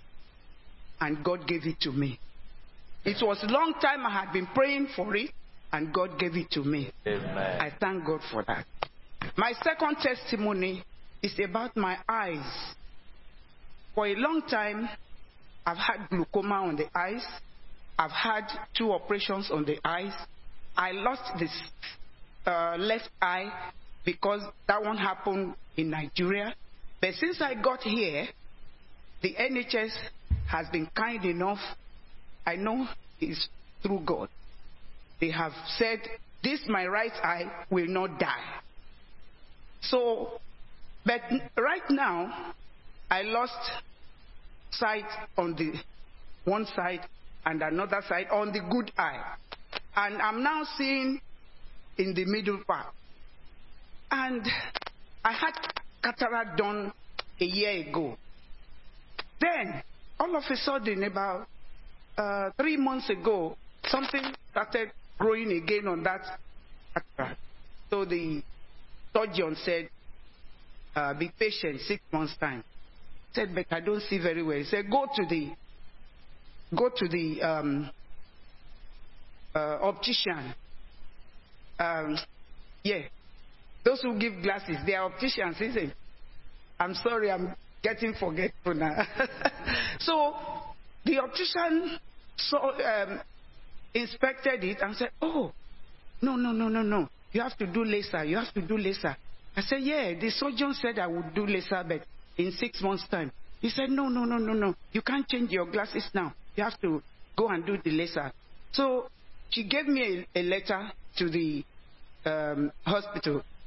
So when I got there, um, no, they kept changing the date from one date to another three weeks, then to another month, to another month. I said, well, God will do His own. So on the very day they now asked me to come, I went there. And as I was going, I was in the bus going, St. Thomas's.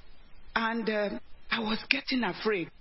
I said, oh, God, I- I've never been afraid like that before when I go for my normal uh, clinic. Then I said, God, if you are not in this, let it not be done. And that was what exactly happened. I'll tell you now.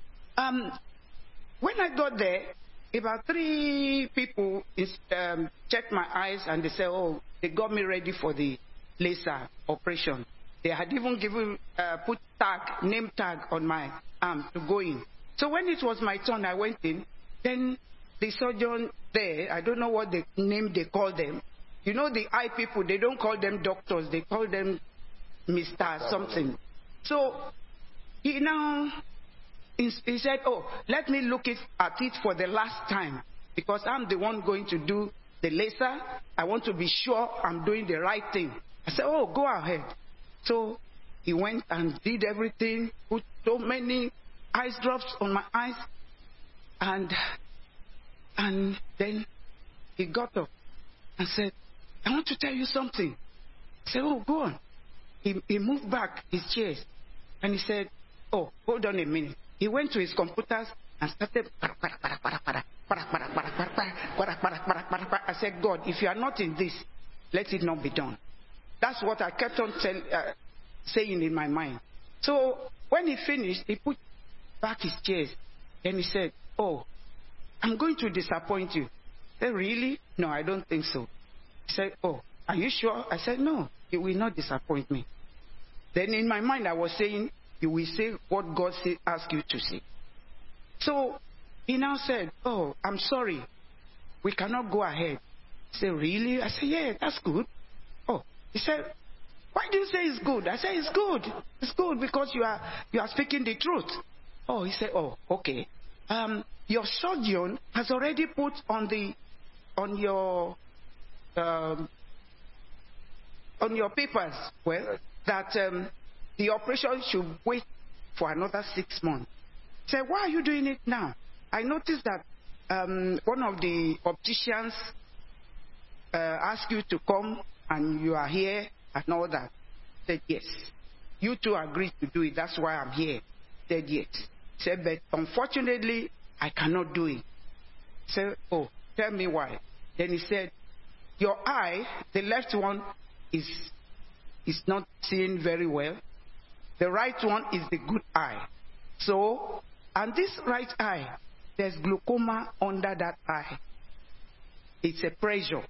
So, we cannot do laser on it. Oh, somebody told me uh, she had um, cataract and uh, laser was done on it and the eyes was perfect. Say, yes, that somebody had no glaucoma under the eye. If it's glaucoma, we cannot do it now. We have to wait for it to be ripe enough. So if it's not ripe enough, we cannot do it. I said, thank you very much. I got up. He said, where are you going? I said, I'm going home. I said, oh. he said, oh, good, good, good. So you got it? I said, yes, I got I got So I knew it was God that did.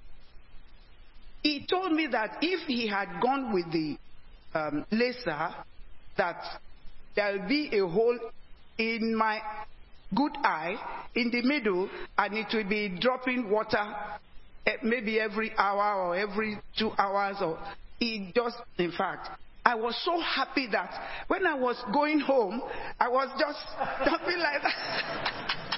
and unfortunately, when I got to the road, I, my mind was filled with that joy that I fell flat on the floor. I fell flat. Ah, i- about six people came to carry me because I was with my stick because I'm registered partially blind, and uh, I hold my stick everywhere so that people will not hurt me on the way and all. So they, they carried me. They said, "Oh, oh, let's go back to the hospital." I said, "No, no, no, no. I'm going to my house." They said, "Oh, you go, you wounds there, wounds there." I said, "No, leave it, leave it. I'm going to my home." Another person came wearing something like the paramedics. He said, "Oh, uh, lady, let's take you to the emergency." I said, "No, don't take me anywhere. I'm going home." He said, "Oh, okay. Do we call ambulance?" I said, "No, no ambulance. I'll take the bus." So I took the bus home, and I started dancing and dancing and thanking God. You don't, let me tell you something, please. You don't know. You don't know. I know because I see it. You see, Apostle Williams and Reverend Noma, they are good, though. That's why I have not died. There was a time I was working in the buses as conductor. I was, I had stroke.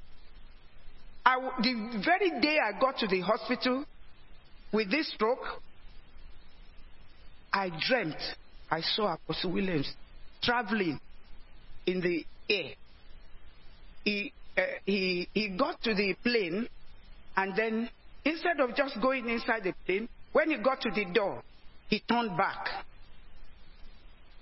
Then I said, Oh, Apostle. And he said, he, he, he shook his hand and said, uh, um, It is well. So, it's well. Okay. And he traveled. I said, Ah, see, an apostle is traveling. Where is he going? Then when I woke up, I started thinking about it. Oh, maybe apostle doesn't like me. That's why he traveled. he traveled when I was sick. Then, surprisingly, that very night, I was lying on the bed and uh, they put uh, this potty so that because I couldn't walk, I was like that. So they put potty so that I wouldn't go to the toilet. I should do everything in the potty by my bedside. But that night, I went to three times. The patient that was beside me now reported me to the nurse that that I, I, I was going to the toilet. I didn't use my pot. So I explained to the nurse. I said, look, I, if I stay here, I will not walk. I have to start practicing how to walk. So they discharged me on the fifth day with stroke. But I was able to walk. I was not even dragging my foot. I was walking like that. Only my arm was like that. But I was I was really walking, although slowly. That was how I got my healing. In one week, I got my healing. The second one was I had heart attack. The third day, I got healed. Through all the prayers Apostle was preaching, was was was was praying. Every time I look at Apostle's eyes, I saw blood. I used to see, I don't see anymore because it's far from me. I used to see blood at um, Bethesda. We have not got this place that time. I always sit in front. I'm in the choir, and I always sit uh, in front. That time, later they arranged us, and I sit at the second seat in the choir. You know, Apostle walk about when preaching. Each time he, he comes to my front, I look at his eyes. It's red. Then, when it comes to a few minutes, he will close the eyes and then open again. And I will see blood. I say, God, what's the meaning of this? Then I dreamt one day and I saw the blood dripping, like blood dripping uh, on Jesus. When Jesus was killed, the blood was dripping and I saw the blood uh, dripping in his eyes. You know, sometimes he, he gets he gets so. It, it's as if he should take all the sickness in everybody, and everybody is well, nobody is sick. He does that many times, and I saw it. I saw it, but I didn't really know what was going on. But I couldn't ask him. I was afraid that if I ask him, maybe it will stop. I will stop seeing that blood. so I didn't Amen ask him. Amen. Amen. Ah, thank you. Thank you for listening to me. Thank you for the testimony. Thank Yes. God for the testimony. Yes. So I want you all to believe in Yes. everything He's teaching us. Yes. It's from the Holy Spirit. Amen. The next person, please. Can, can we just make sure that we don't spend more than three minutes? We have left her because she's senior citizen. So, uh, uh, Sister uh, Deaconess, you can come down and go and help him, help her.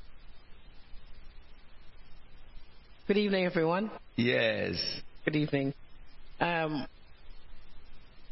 I've, I well, we've been here for just over a year, and as a result of coming here, I all what what struck me what struck me is how everyone here is just so prosperous, and I was thinking, Lord, you know, I want to move up to the next level, and it's it's achievable and I can do it. And you know, I was praying. I wrote my I wrote every, you know, Apostle said to write it down and pray. So I wrote and I prayed and I put it in front and I prayed and I said, Lord, please, please, let it be done according to your will. But in July, when you said by the end of July, you're going to get your, um, your victory, if it's job, whatever. And I prayed and I applied for a role and I didn't get it in July. I said, well, Lord, maybe that's not for you. That's not for me. So I kept on going. I said, okay, I'm going to give a testimony. Everybody else has given a testimony. I haven't as yet. And I'm going to give a testimony before in August. I know we're, yes, we're still in August, aren't we? Yes. I said, I'm going to give a testimony in August. And I'm praying, Lord, I need the next level up in my job. You know, I prayed and I've worked. And I want to just read just this. Um, it said, If you remain in me and my words remain in you, ask whatever you wish and it will be done for you. This is to my Father's glory that you bear much fruit, showing yourself to be my disciples. As the Father has loved me, so have I loved you. Now remain in my love. And I'm just using this scripture that I will and I will continue to remain in Him. And I just want to say that I applied for another role um, last week, and yesterday I found out I got the job. Amen. Amen. So, amen. So it's it's something completely different than what I'm used to, but I know that with God's will and with His wisdom and strength and with the knowledge of God, I will achieve this job. Amen.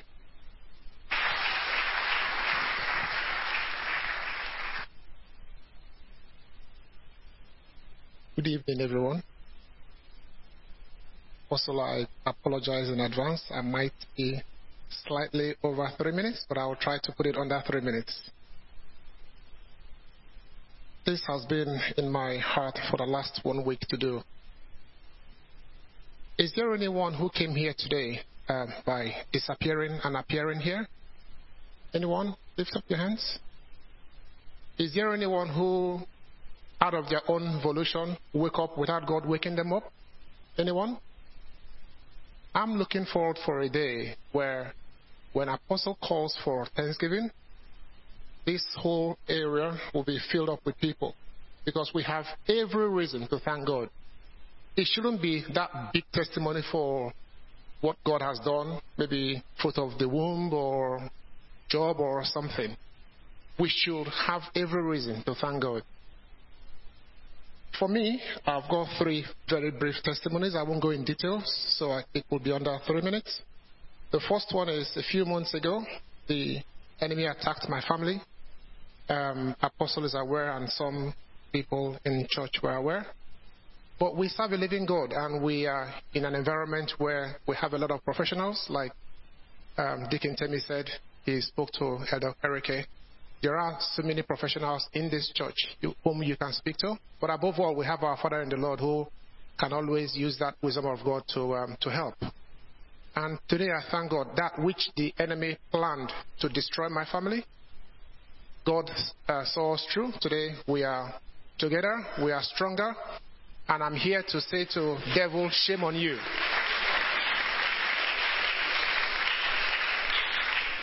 The second testimony is that um, in midst of that, my son was writing his GCSE exam, which we feared as parents that it will affect him. But thank God he passed and he did very well. He exceeded our expectations. And the third testimony is that on the day, out of excitement that he passed, he got a, a Lime bike and he got knocked off um, the bike by a, a, a runaway car. He didn't stop. He sustained injury on his knee, but we thank God because the devil's plan is to steal, kill, and destroy. The devil really wanted to put sadness into our family, especially to him as well. But today, we thank God, it was only um, a bruise on his knee. We didn't have any reason to cry or to mourn.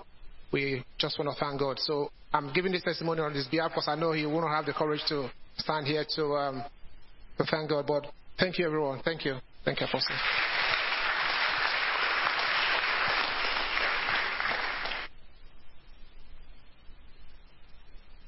Good evening, church. Um, my name is Deaconess Wendy, and um, it's the month of harvest. Today's the last day, so I'm quite privileged to be able to testify. I will read it so that I'm not too long. Uh, but I want to testify that my sister gave her life to Jesus a few months ago.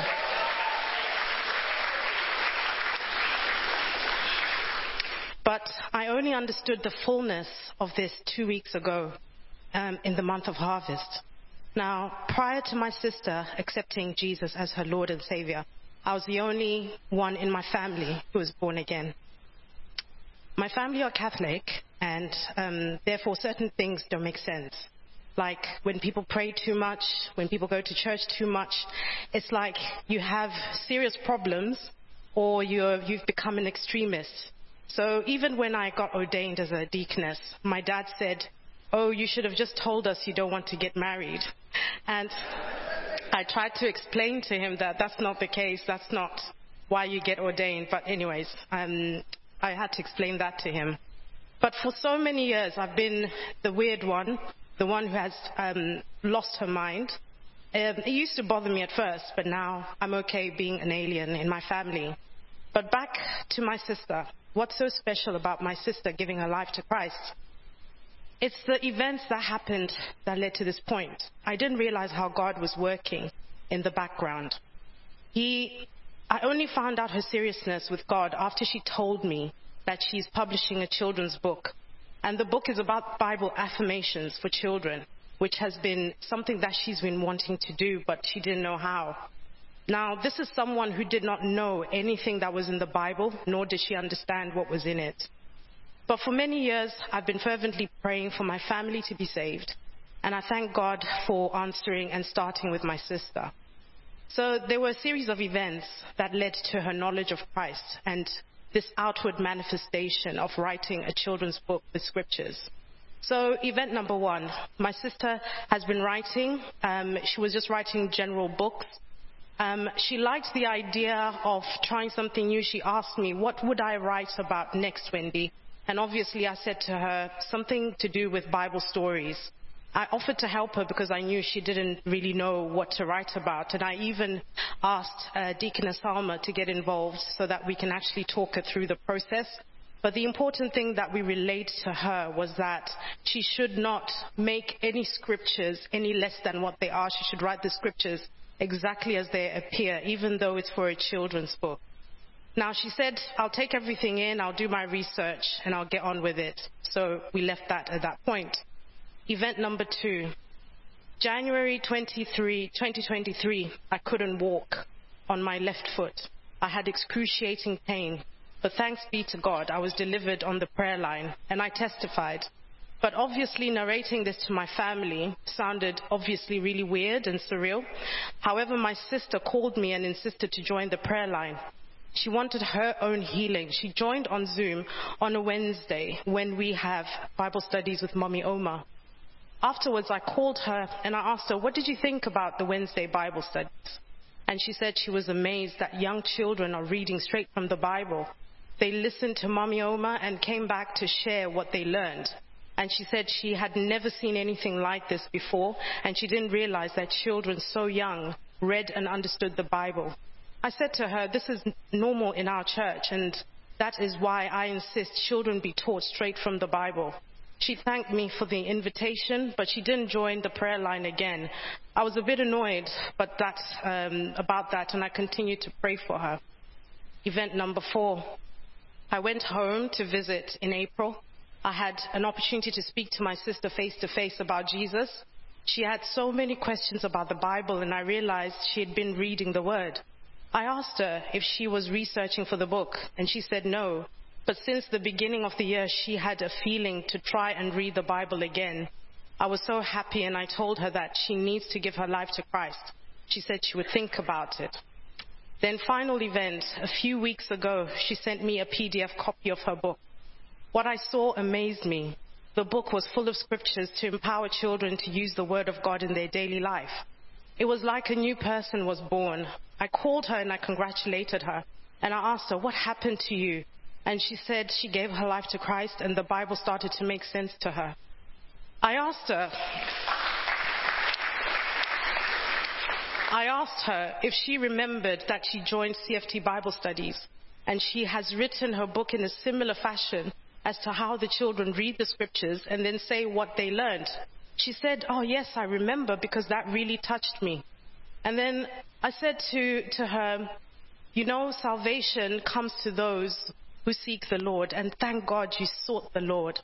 And I'm not the only one now who's crazy in my family. But what I want everyone to know is that the seeds of salvation were planted. The events that took place and what happens in this house is so important. She was able to be stirred up in her spirit. You know, Apostle even said it that sometimes you pray for people, you can't see how God is moving, but He is doing something in the midst of it all. And I just want to say that you know, in, in this church, we have so many giftings.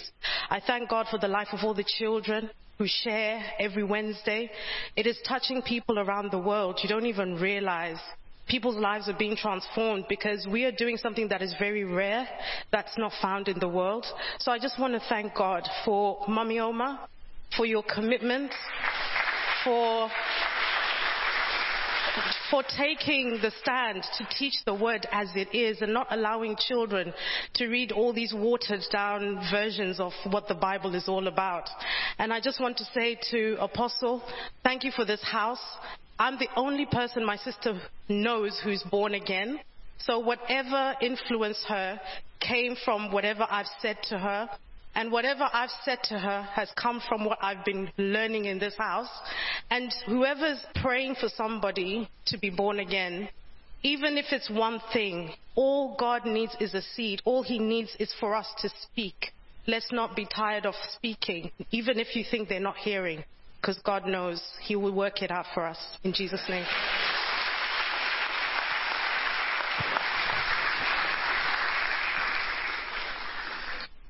Um, good evening, church. Um, my name is Brother Jokes. Um, this testimony is, it's been a long time coming, but it happened a while back. Um, so one night at uni, I just couldn't sleep, like, just couldn't seem to sleep. I tried and tried, but just couldn't seem to fall asleep. Um, so I said to myself, cool, once it turns 7 a.m., I'm gonna start getting ready to go to the gym.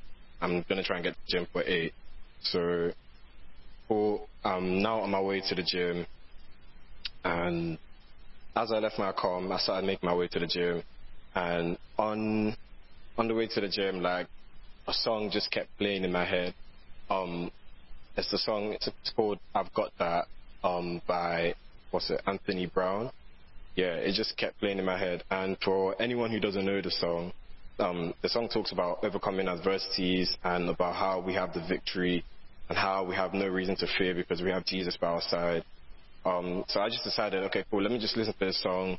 Just like, that's how I kind of try and get rid of songs that are just playing over and over in my head. Um, so I listened to it on my way to the gym. I listened to it on my way back from the gym. So as I got back to my car, as I was taking my off, I was taking my bag off, I saw a notification on my laptop that said I had a meeting. Um, it said um, the title of the meeting was Academic conduct. And then I was thinking, I was very confused because I wasn't, I wasn't really aware that I had any meeting scheduled. So, um, I, I was like, okay, cool. I joined the meeting. Um, when I joined, there was a lady that was already there. And she told me to hang on for a moment while she waited for another lady who she said was the head of academic misconduct for our university. When I heard academic misconduct, I was like, what? what are you talking about? And then, long story short, um, it turned out that my final year project, um, aka my dissertation, got flagged for high plagiarism in Turnitin. Those of us who went to uni wouldn't know what Turnitin. Um, so the lady who was the head of academic, academic misconduct in my uni told me that the usual procedure for matters like this is that they will send they will send out an email um, a week before the the meeting, the day of the meeting, and the email would like detail all the um, appropriate steps to take, um, people to speak to before coming back to meeting, and that you had to reply to the email. Otherwise, um, there'll be like serious consequences if you don't reply. So straight away, I went on my phone. I went. I searched through my email, my mailbox, my uni email. I never delete any email from my mailbox in my uni email. So I searched through. There was nothing there. I went to where when she said it, um she had sent it. There was nothing there. Told her, and then she was like, "Nah, she did send it," and she showed me proof that she sent it. And then I showed her my phone, like, "There's nothing here." And then um, she told me, she gave me something to type up on like the search bar. I searched it up, and lo and behold, the email just showed up. And she saw, I showed her that it hadn't been opened. And then I was like, okay, I told her to hang on for a moment. I cleared the search and went back to the day where the email was, and the email wasn't there again. And I showed it to her as well. And she was like, okay, since, like, because I genuinely didn't see the email, like, it's not like I was purposely ignoring them, that she would give me a week extension so they would reschedule the meeting for the following week, following Thursday, and that um, I wouldn't have any any like repercussions or anything. So um, and yeah, that concluded the meeting. Um, when the meeting ended, I was about to have like a really big panic attack because um, this is like genuinely one of my biggest fears in terms of like my academic journey and whatnot because um, like since like early secondary schools, the teachers in my school have really they really drilled it into our heads like um, the horrors of like plagiarism, the consequences, all of that. So every piece of work I've done since then, every whether it was homework or coursework, um, every exam, whether mocks or the real deals, like I've always been very cautious of like not getting caught for plagiarism.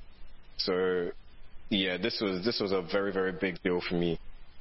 But just before I was about to start panicking, um, like I, a lot of things were just going through my head. I was like, so like, right, you're telling me I went through the pain of GCSEs, of AS, of A levels, the pain of first year, second year, third year, fourth year of uni, the pain of writing this very dissertation itself, all of that just to now come and get like invalidated in the final hurdle. Like I was literally about to lose the plot. But just before I was about to actually start breaking down, um, the Holy Spirit spoke to me. He told me to calm down, don't panic. He said, Remember, I told you in April through Apostle that I had already given you the victory before the battle had even started. So for us, for those of us who would remember, in April this year during Jesus seminar just before Easter, literally every single for that week, every single um, teaching that everything, every single thing that Apostle spoke about every single day that week was all about how um, God had already given us a victory before the battle had even started. The Holy Spirit then continued and said that I, the Lord, with all my wisdom, knew that this was going to happen and that He knew just how big of a deal it was going to be for me. He said that um, that was the reason why He told me a month in advance because He knew if He had said it like closer to the time it happened, it would have been hard for me to have faith. So he said it well in advance, so like my faith can start building up. Um, and then, um, yeah, the Holy Spirit also helped me like realize that what the teachings of um, Apostle during the Jesus seminar and the song I was sing- singing, like the messages were literally exactly the same about how He's already given me the victory before the battle had even started. So once the Holy Spirit had finished um, speaking to me, like all my fears, all my worries, all that panic, everything was gone. Like even before before the meeting, I was even in a bad mood, and after the Holy Spirit spoke to me, like was, my mood was so much better. So I literally just started thanking God for like for the victory. I started thanking Him because He'd sorted out for me. Um, every every every prayer I prayed from that Thursday till the next Thursday regarding the situation were never prayer for God to help. Never like, oh Lord, please help me with this. Lord, please um let, let this happen. Lord, please, because my kind of reasoning at that time was like, God had already said He sorted it.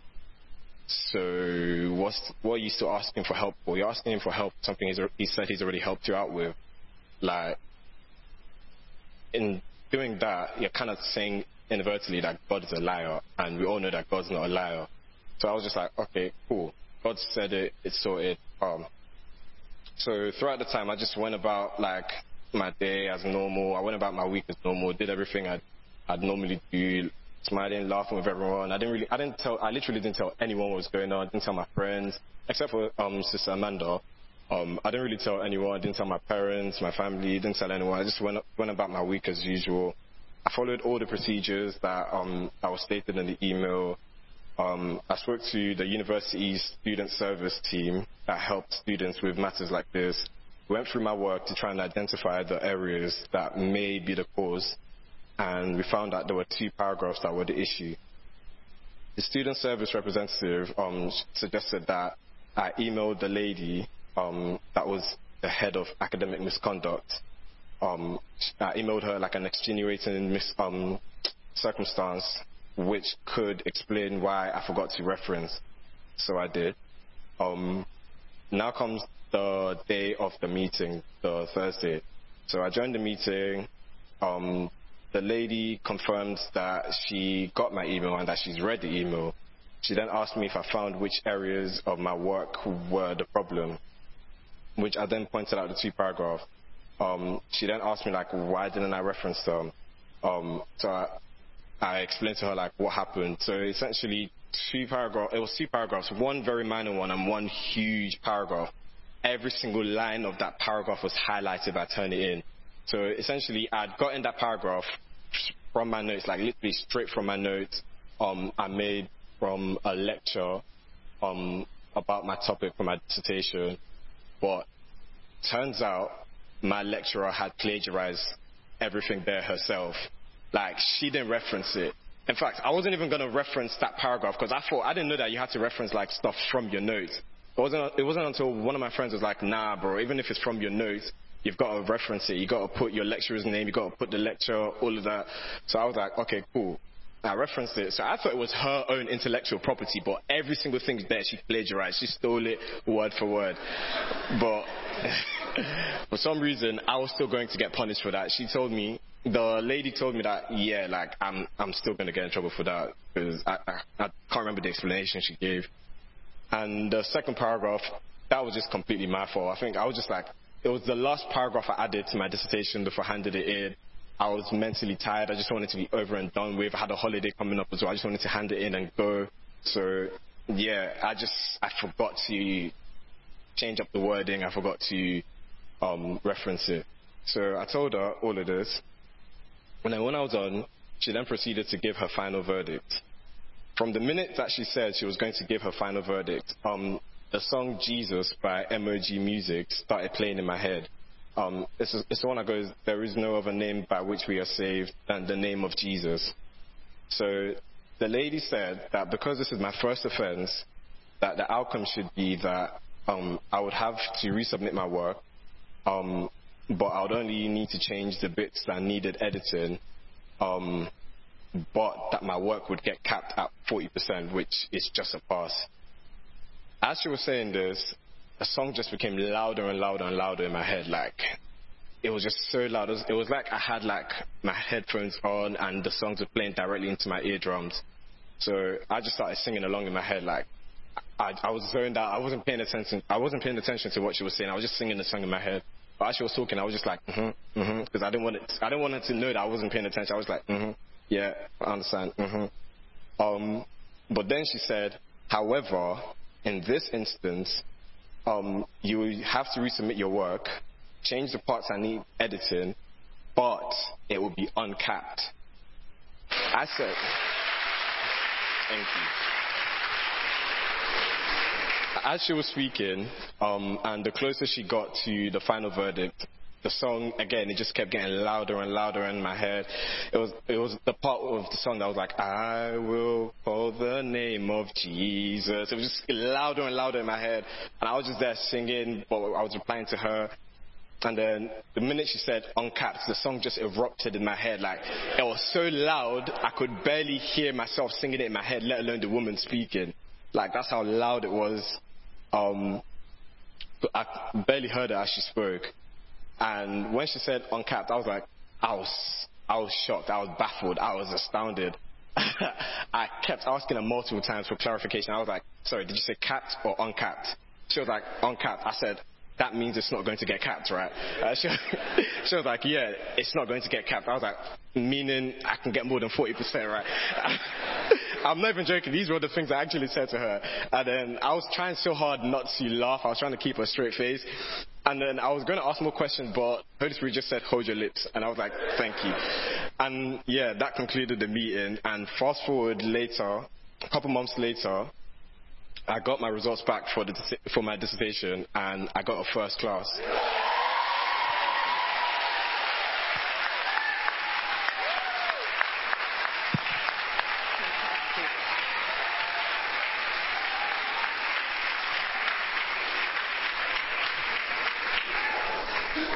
Please let's make sure you keep to your time in each one of your men. yes, definitely, Apostle. Good evening, church. Um, I've got two testimonies, but I'm not giving the current testimony today. I'll do it at the end of next month. Um, and the reason for that is because I've had a long, um, how should I put it? It's, it's, it's been a long awaited testimony that I should have given, and I didn't. So, and it's to do with mummy as well. um, so on Friday, where we were doing praise night, while I sat there, and we were worshiping and praising, and the Lord put in my spirit. Well, the Holy Spirit said to me, "You haven't given that testimony, um, you know, from before, and also to give praise to me, you know." And I said, "But Lord, that was ages ago." And I didn't hear anything. So um, I've been pondering on it. Should I say? Should I not say it? But anyway, in obedience, I will just tell you what it was. Um, so a number of years ago, when I first joined, uh, about a year after I joined this church, I um, was a I was plagued by a sickness, and illness, a really bad illness, and um, you know, so I was rushed to hospital, got to hospital, and apparently it was something to do with my blood level, um, which they didn't know what it was initially. Um, you know, I was I couldn't breathe, so I was gasping and all of that. Um, and then they started doing the uh, what do you call it um, investigations. That's the word. They were doing all the investigations, and they were like, we don't really know what's going on. And there was a particular, there was a particular doctor that was so around me that I didn't really like her. I don't know, my my spirit didn't go with her. Um, but anyway, so she kept you know, coming around and saying, oh, I don't know what's going on, I don't know what's going on. And then afterwards she said, oh, something to do with your blood. So I, I said, okay. And she said, your, your blood has dropped. And I said, oh, okay, well, just give me, you know, some iron tablets and I'm fine, I'll, and let me go. And she said, no, it's serious than that. So anyway, I said, okay. And so um, I was in there the first day. They were still doing their investigation. The second day, um, my sister came to visit, and when my sister saw me, she was like, "Oh my God, you look like death." And that worried me. I said, "Really?" Uh, and she said, what, "What's going on?" I said, "I don't know. Nobody can tell me what's going on." So anyway, um, after my sister left, I kind of felt worried, so I sent a, a, a text to the number and um, explained. Now, nobody responded that day. That was the second day. The third day, Mommy Oma now sent a message and then said she would call me, which she did. She called me in the evening. And when she called me, she asked me what was wrong. By that third day, apparently my blood level had dropped to about, I think, 5 or 4.3 or something. And if you know, the, the, the normal blood level is about 12. Um, so it dropped to 4 or so. And I explained to mommy, and then mommy really prayed for me and said, "Don't worry." And then she, and then um, they did say that I would need some blood, and I said, "I'm I'm not going to take blood. I'm sorry. There's no way. I've never done it before. I'm not going to do it." And they felt like if you don't take it, then you're not going to make it, basically. Um, so Mummy said, um, take the, I asked Mummy, and she said, take the blood, and she prayed and prayed for me. And by that time, like I said, my blood level had dropped even lower again. And um, after mommy called me, I fell asleep, or I think I possibly passed. I don't know. Um, but anyway, um, so when I sort of came out of my body, I now had this dream, or I was in this dream. Now, in this particular dream, what happened was I came out and I was going up a very high place in the sky, which I believe I was transcend, transitioning, that's the word. Um, so I was going high and right at the top, very, very low, I could see a massive kingdom or something right at the top. So, but I was trotting, you know, in a car for some weird reason. Um, so I was trotting, and then when I got to the when I got to the top, um, something told me, the Holy Spirit told me to stop. I believe it was the Lord told me to stop and come out of the car and to look. And I looked on the left side, and all of a sudden I saw this big gate, and that gate now, um, in front of that gate there was there was three things. They looked like there was all manners of shapes. Some of them were fat, some of they had all different shapes. They were rolling in the air. They were they were elevating all manners of shapes and sizes. And and then all of a sudden I noticed that they were laughing. They were laughing so hard. And I was thinking, what's going on? And all of a sudden, in that 30 seconds or a minute that God told me to watch, there was millions of people flying in, flying in. And I was thinking, what's going on? I was a new Christian at that time. I wasn't 100% sure what was going on. And they were flying in and flying in. And I thought, huh? And these demons afterwards, I got to realize, were laughing and laughing and laughing. And then after that, the Lord said, stop look at the middle gate. And I looked at the middle, and all of a sudden it was very different. And it was a bright, like a white gate with gold. And, and as I stood there, out of all the millions that went in through the left gate, there was only one man that came through that gate and he was pure from top to bottom. And then he looked back at me and he smiled. And then he, put, I don't know, he put a card and he went through. And so I stopped and I was still trying to understand all of this at that time. And then suddenly um, it said stop and look at the third gate. All of a sudden there was a third gate. Now that third gate, it now said, I saw some, I don't know, spirits or whatever they are there, and they now came one of them now rolled and came to me. And he, when he came closer, he was as huge as the Gherkin building. But all of a sudden, he, when he came to my level, he now looked at me and looked at me and looked at me and looked at me and looked at me for so long. And then he went back. When he went back, he now came back after about a minute or so. He said, Go, go, go back, go back. And I said, Huh? And then I, I went back, obviously, and I woke up. And when I woke up, I was told that they were trying to get me back.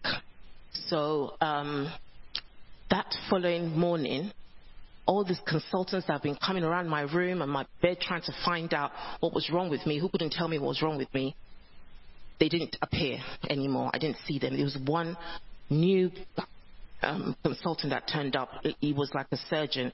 I don't. But funny enough, he had on a white surgeon rather than, white surgeon clothes rather than white.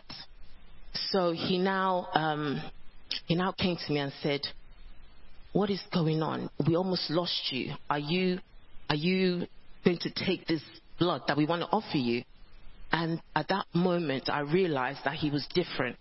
And, I, and he said, If you don't take it, then you have to sign the paper to say, you know, if anything happens to you, we're not liable. So I, I now said, okay, I will take, I will take it. Now, immediately after that, um, Mommy sent, I think it was Pastor Nike and Pastor, she's smiling because she remembers, and Pastor Tijani, and they both came to the hospital that time and they prayed for me. And, and so within a, within a day or two, I was completely healed. Now, the thing, the reason why I believe God wanted me to share this is because God has saved me, saved my life. Many times the enemy has tried to snuff me out but I made it. I'm still standing. I did, I celebrated my Jubilee in March, even though there's been lots of naysayers saying, you're not going to make it, you're not going to make it, you're not going to make it, because I've been plagued with a lot of sicknesses. But you know what? My God said, I will make it. And I'm here to testify. And I want to thank, I want to thank mommy because I never actually thanked her that time to say, mommy, thank you for your prayers. Mommy has been so grateful for someone who is a new person to this church. She was so welcoming. She didn't know me from, from Adams, but she prayed and prayed hard for me. She interceded. So I want to say thank you for that intercession and thank you to um, Pastor Nike and the hospital team. I, I must join that hospital team because they're the ones that really help us. We don't know, but these are the people that help us when we're sick. Um, apart from obviously apostles' prayers. So I just want to say thank you, God. Thank you for my life because I probably would have been standing here today. And so that's a testimony. I will share the other one next time. Thank you.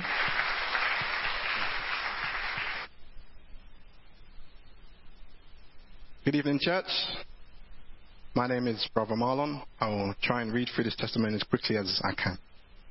So, over the years, I've had a mixture of different types of dreams, some good, some insightful, and some not so at all. From time to time, I would have dreams where I'm being confronted. Many times when my spirit man has been built up, there was no problem. I would fight and deal with these things confronting me in my dreams extremely well. Like a warrior or a real fighter with a strength and agility that was beyond what I experienced naturally. However, at times when my spirit had been weakened for different reasons, I have noticed that there would that there would be no strength in these situations, but instead fear. And so when confronted in those moments, I would turn away to escape in a situation, either walking away to escape, sorry, either walking away or running, which has led me to be pursued and even taunted sometimes in my dreams. I had a dream like this in early July, not too long, not too long ago where I was being pursued and taunted by an individual much bigger, not so much in size but spiritual weight and stronger than me. However, in this dream, after a short while, I saw what I believe was the form of the Spirit of the Lord or an angel of the Lord that flew above me, like it just appeared from behind me and was just flowing above me just over my head. Not too high, but high enough. And the Spirit said to me, Come up higher. Then I woke up. I wondered on this dream as I thought about it in the morning after waking up, I prayed concerning the Spirit pursuing me in my dream, pulling on the fire and pulling on the fire of God and weapons of warfare as Apostle has advised, that when you have problems in your dreams, that we should deal with it when we wake up. Now the Lord spoke to me saying this word, My Lord said to my Lord, sit at my right hand until I make your enemies your footstool. I was very intrigued by this as I knew the Lord was talking to me, but I didn't quite understand the relevance of the word as this verse really pertains, pertains to Jesus. However, that same week, within a couple of nights, the Apostle spoke on Ephesians 2 6 that we have been raised with Christ Jesus and seated with him in the heavenly realms. Also, teaching us from Ephesians 1 19 to 22, speaking on the power that God showed when he raised up Jesus Christ and seated him in the heavenly realms far above powers and rulers and placed everything under his feet. I realize that this is my position due to being raised with Christ and seated with him in the heavenly realms that the Lord will place my enemies under my feet as he had spoken. Revelation and understanding was coming to me. Over the coming days and weeks, Apostle declared that our dreams will change, that we will not have nightmares or be pursued in our dreams, but we will remember the Lord in our dreams, that we will declare God's power in the name of Jesus in our dreams, and this was the case. On at least two occasions, I was confronted in my dreams again, but on both occasions, there was a confidence in the Lord as I began to declare the name of Jesus. The confronter became the confronted. Hallelujah. Apostle Will also said that there will begin that we will begin to experience the Lord in our dreams or something to this effect. That we will no longer have nightmares or dreams where we are being pursued, but we will begin to encounter God. Have heavenly dreams, dreams from the Lord in prophetic declarations, such was said. On Friday morning, I had a dream that I was at a church or like a family function, there were different types of people there. It seemed to be a mixture of family and church brethren. And I was sitting on some benches with uh, tables. Next to me was Apostle, and sitting on the other side was Pastor Debbie and uh, another young man. I imagine another believer in the Lord, but I didn't recognize him, but he was with us nonetheless. We were socializing, enjoying the day. Around us were people chatting and mixing and talking. It was uh, seemed to be a very nice day. Pastor Debbie got up to leave the table for a moment, but ended up standing by the side of the table um, where I was sitting. As the Spirit moved her to speak in tongues, as she felt moved by the Holy Spirit, as she was speaking in tongues, it was like she was really receiving from the Holy Spirit, really speaking deeply in the Spirit. So we were all waiting to hear what would be the interpretation of the tongues, what the interpretation of the tongues would be, as this was the nature of the tongues being spoken that there would also be an interpretation of the tongues, like the Holy Spirit wanted to speak. After a short while, the, inter- the interpretation came, and Pastor Debbie began to share with us what the Holy Spirit was showing her or saying to her. Now, I heard it in a dream, but cannot fully translate it now. But this is my understanding of it. It was a questioning of the direction some are taking. In light of all we have heard from Apostle, and some of the ministers in the house over the last few weeks or months. Really, the Holy Spirit is moving. Some in the church know the Spirit of God has been moving, and some are on board, strapped in and ready to go. Like a plane carrying round to the runway, our destination has been set. Our trajectory is very clear. We are going higher. We are going to encounter the power and glory of God, and so we are being prepared at this time.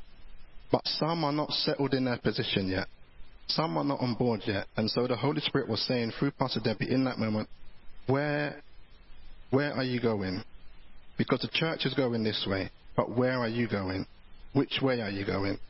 The brother on the table broke down as the Spirit of God was so present in that moment. Even in a dream, I could feel the presence of God descend on the table where we were. He was in tears, like repenting of ignorance. I too began to check myself, as I was not strapped in for the journey as I should be. I bowed my head and just began to thank God for His word. All I could say was, Thank you, Jesus. As I was saying this, the presence of God was increasing and getting heavier, but sweeter too. It was a beautiful moment, and then I woke up. And I remember thinking how delightful, how different, how refreshing to encounter the presence of God like that in my dream. Praise God. I give God all the glory for what He is doing, for it is truly wonderful. God bless you. Thank you, sir. Evening, church. I just want to say thank you for Jesus for answering my prayers and giving us and my family a new house. Praise the Lord. Amen. Shall we rise up together, please? You can.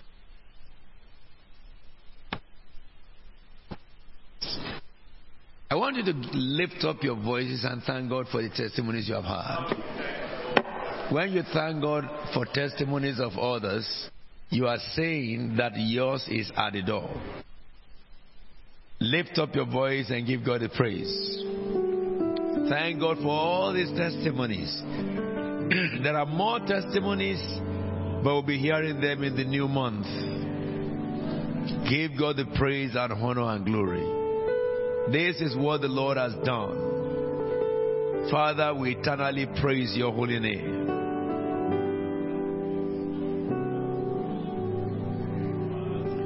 Thank you, thank you. So, anybody who is still waiting, you are receiving your testimony as you are thanking God.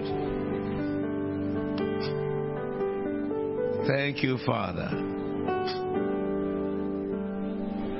Look what the Lord has done.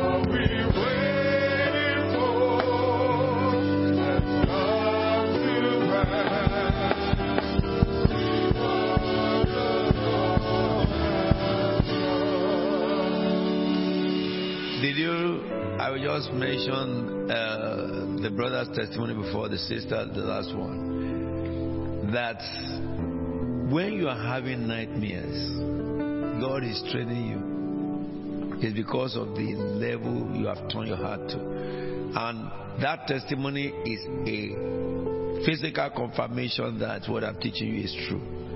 The moment he was being chased on the dream before, but when I make utterances about your dream, he plugs into it and believes it. It is by faith. Now, his dream has changed. And he now asked God. Apostle said we should be seeing the angels. Lord, let me have encounter. And he began to have it. So if there's anybody who has been having nightmares and you're a Christian and you have been told that you need deliverance, you don't need it. That's a living testimony. You only need to turn your heart and your mind towards Christ and your and who you are in Christ. And then you will begin to operate in the power inside you. Shall we just call Pastor Adisa to come and take our offering tonight? Please.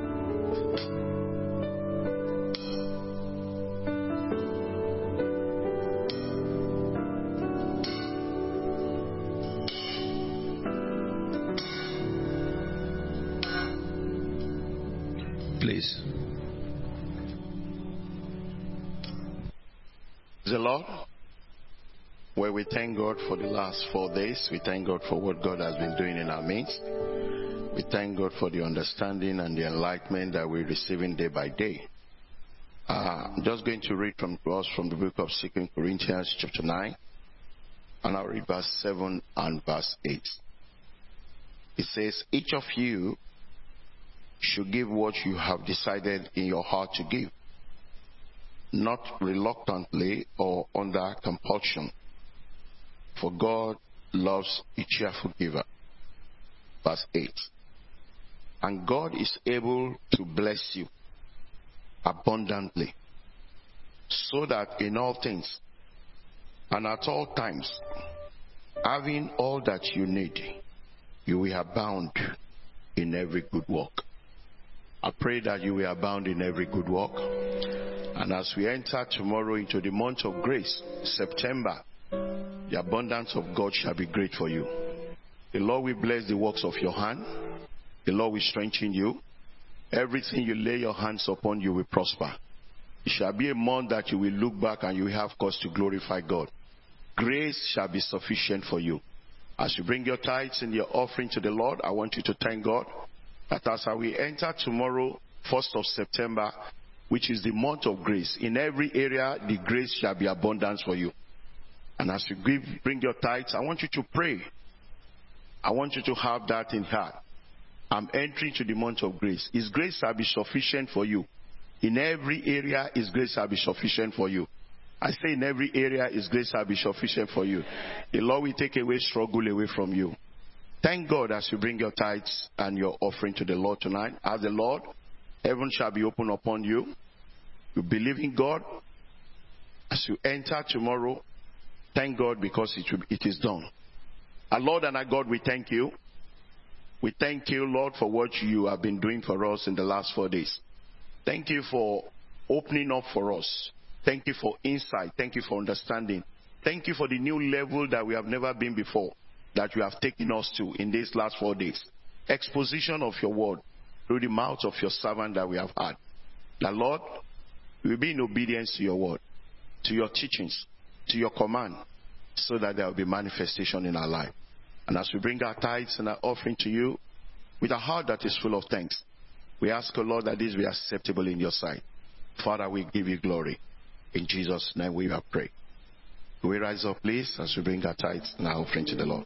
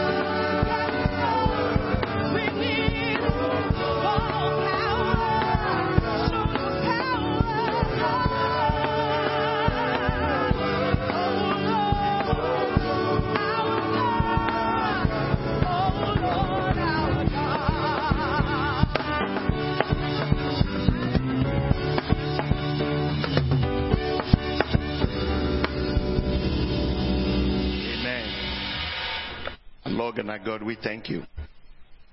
For this is the holy offering that is brought by your holy people. We ask, O Lord, that your holy fire will come down from heaven and we consume this holy offering that is brought by your people. In Jesus' holy and anointed name we are praying. Amen. Let's take our seats, Pastor.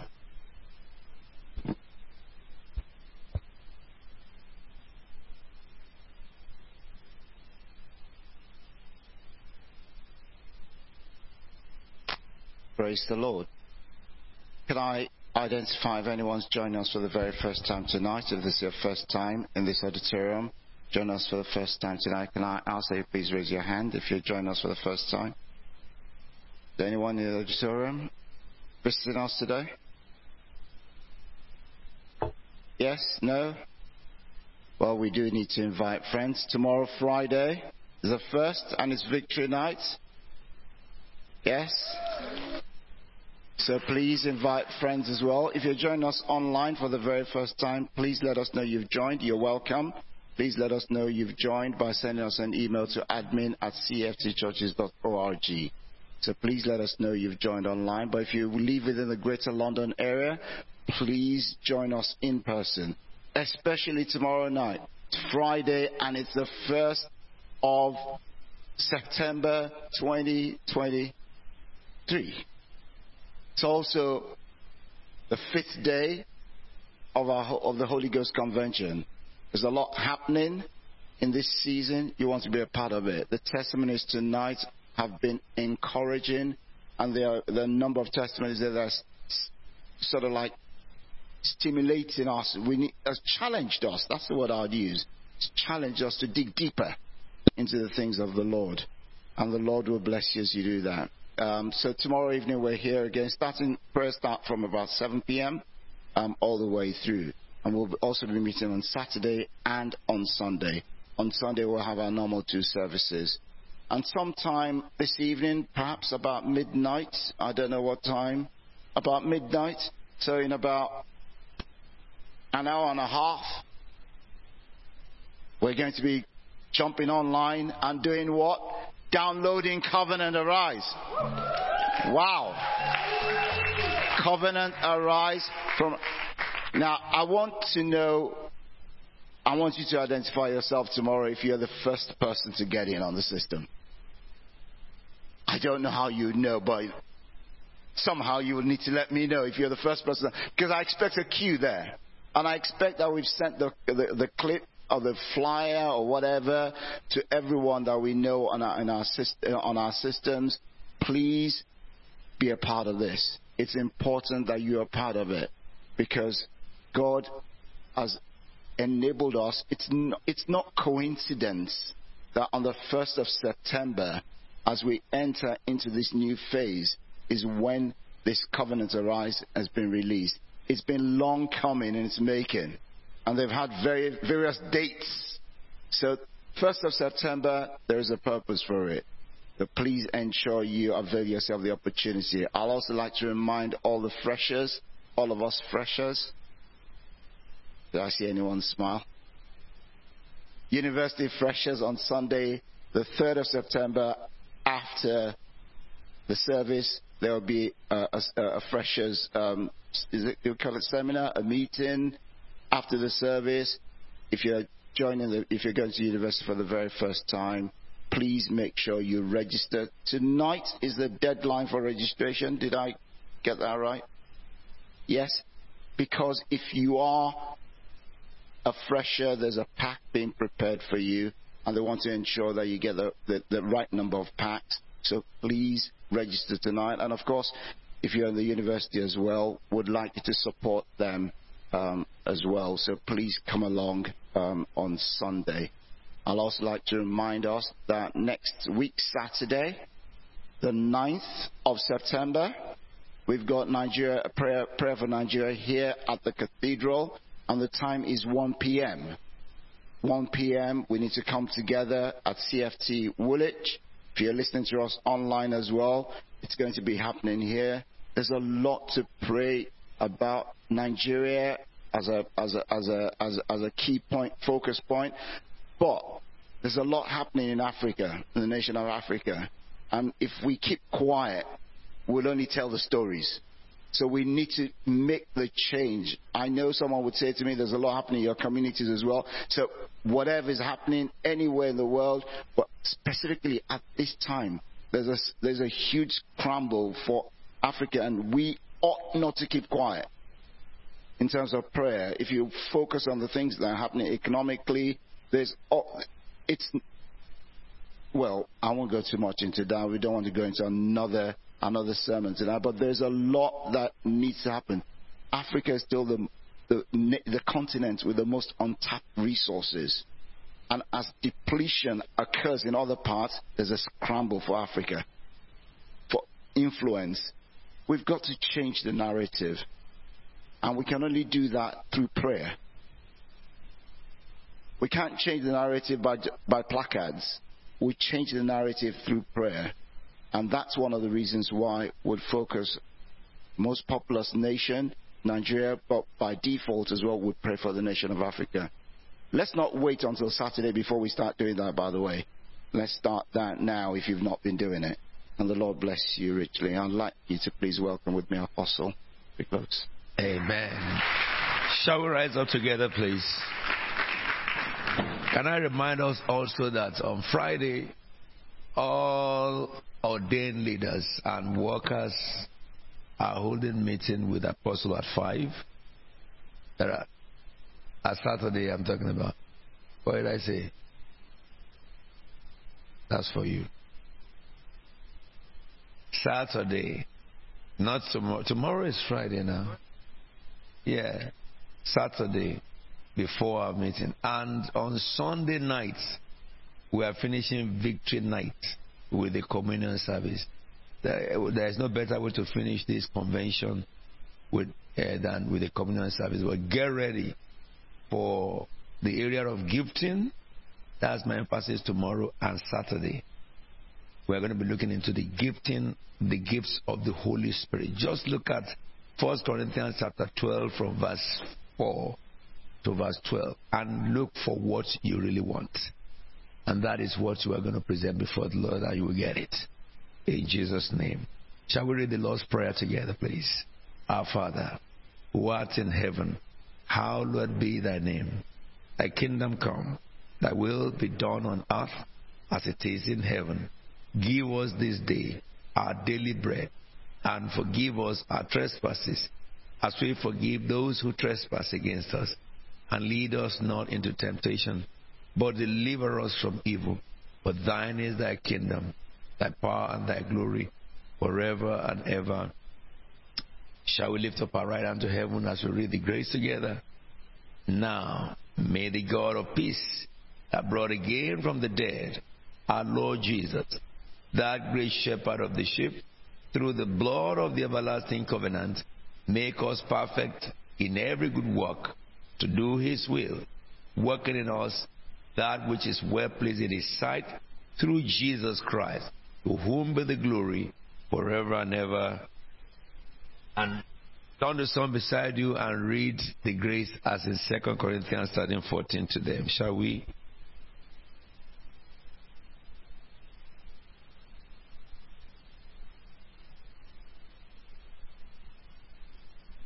To yourself, goodness and mercy Mm-hmm.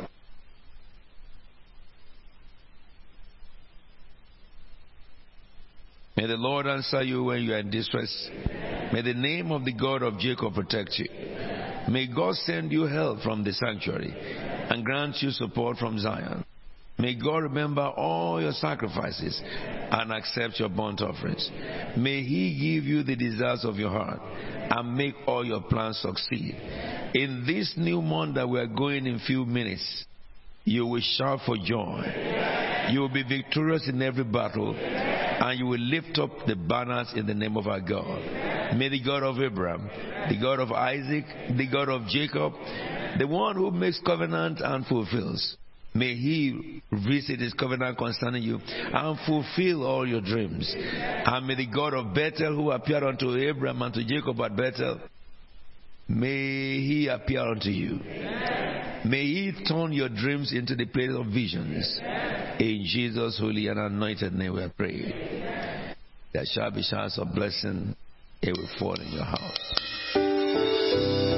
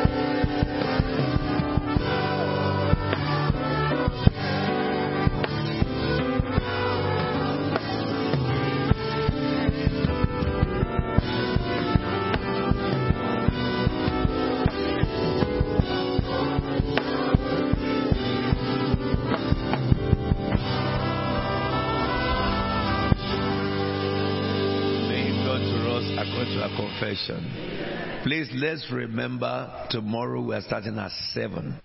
And God bless you. Please be seated and the ushers will lead you out, Robert.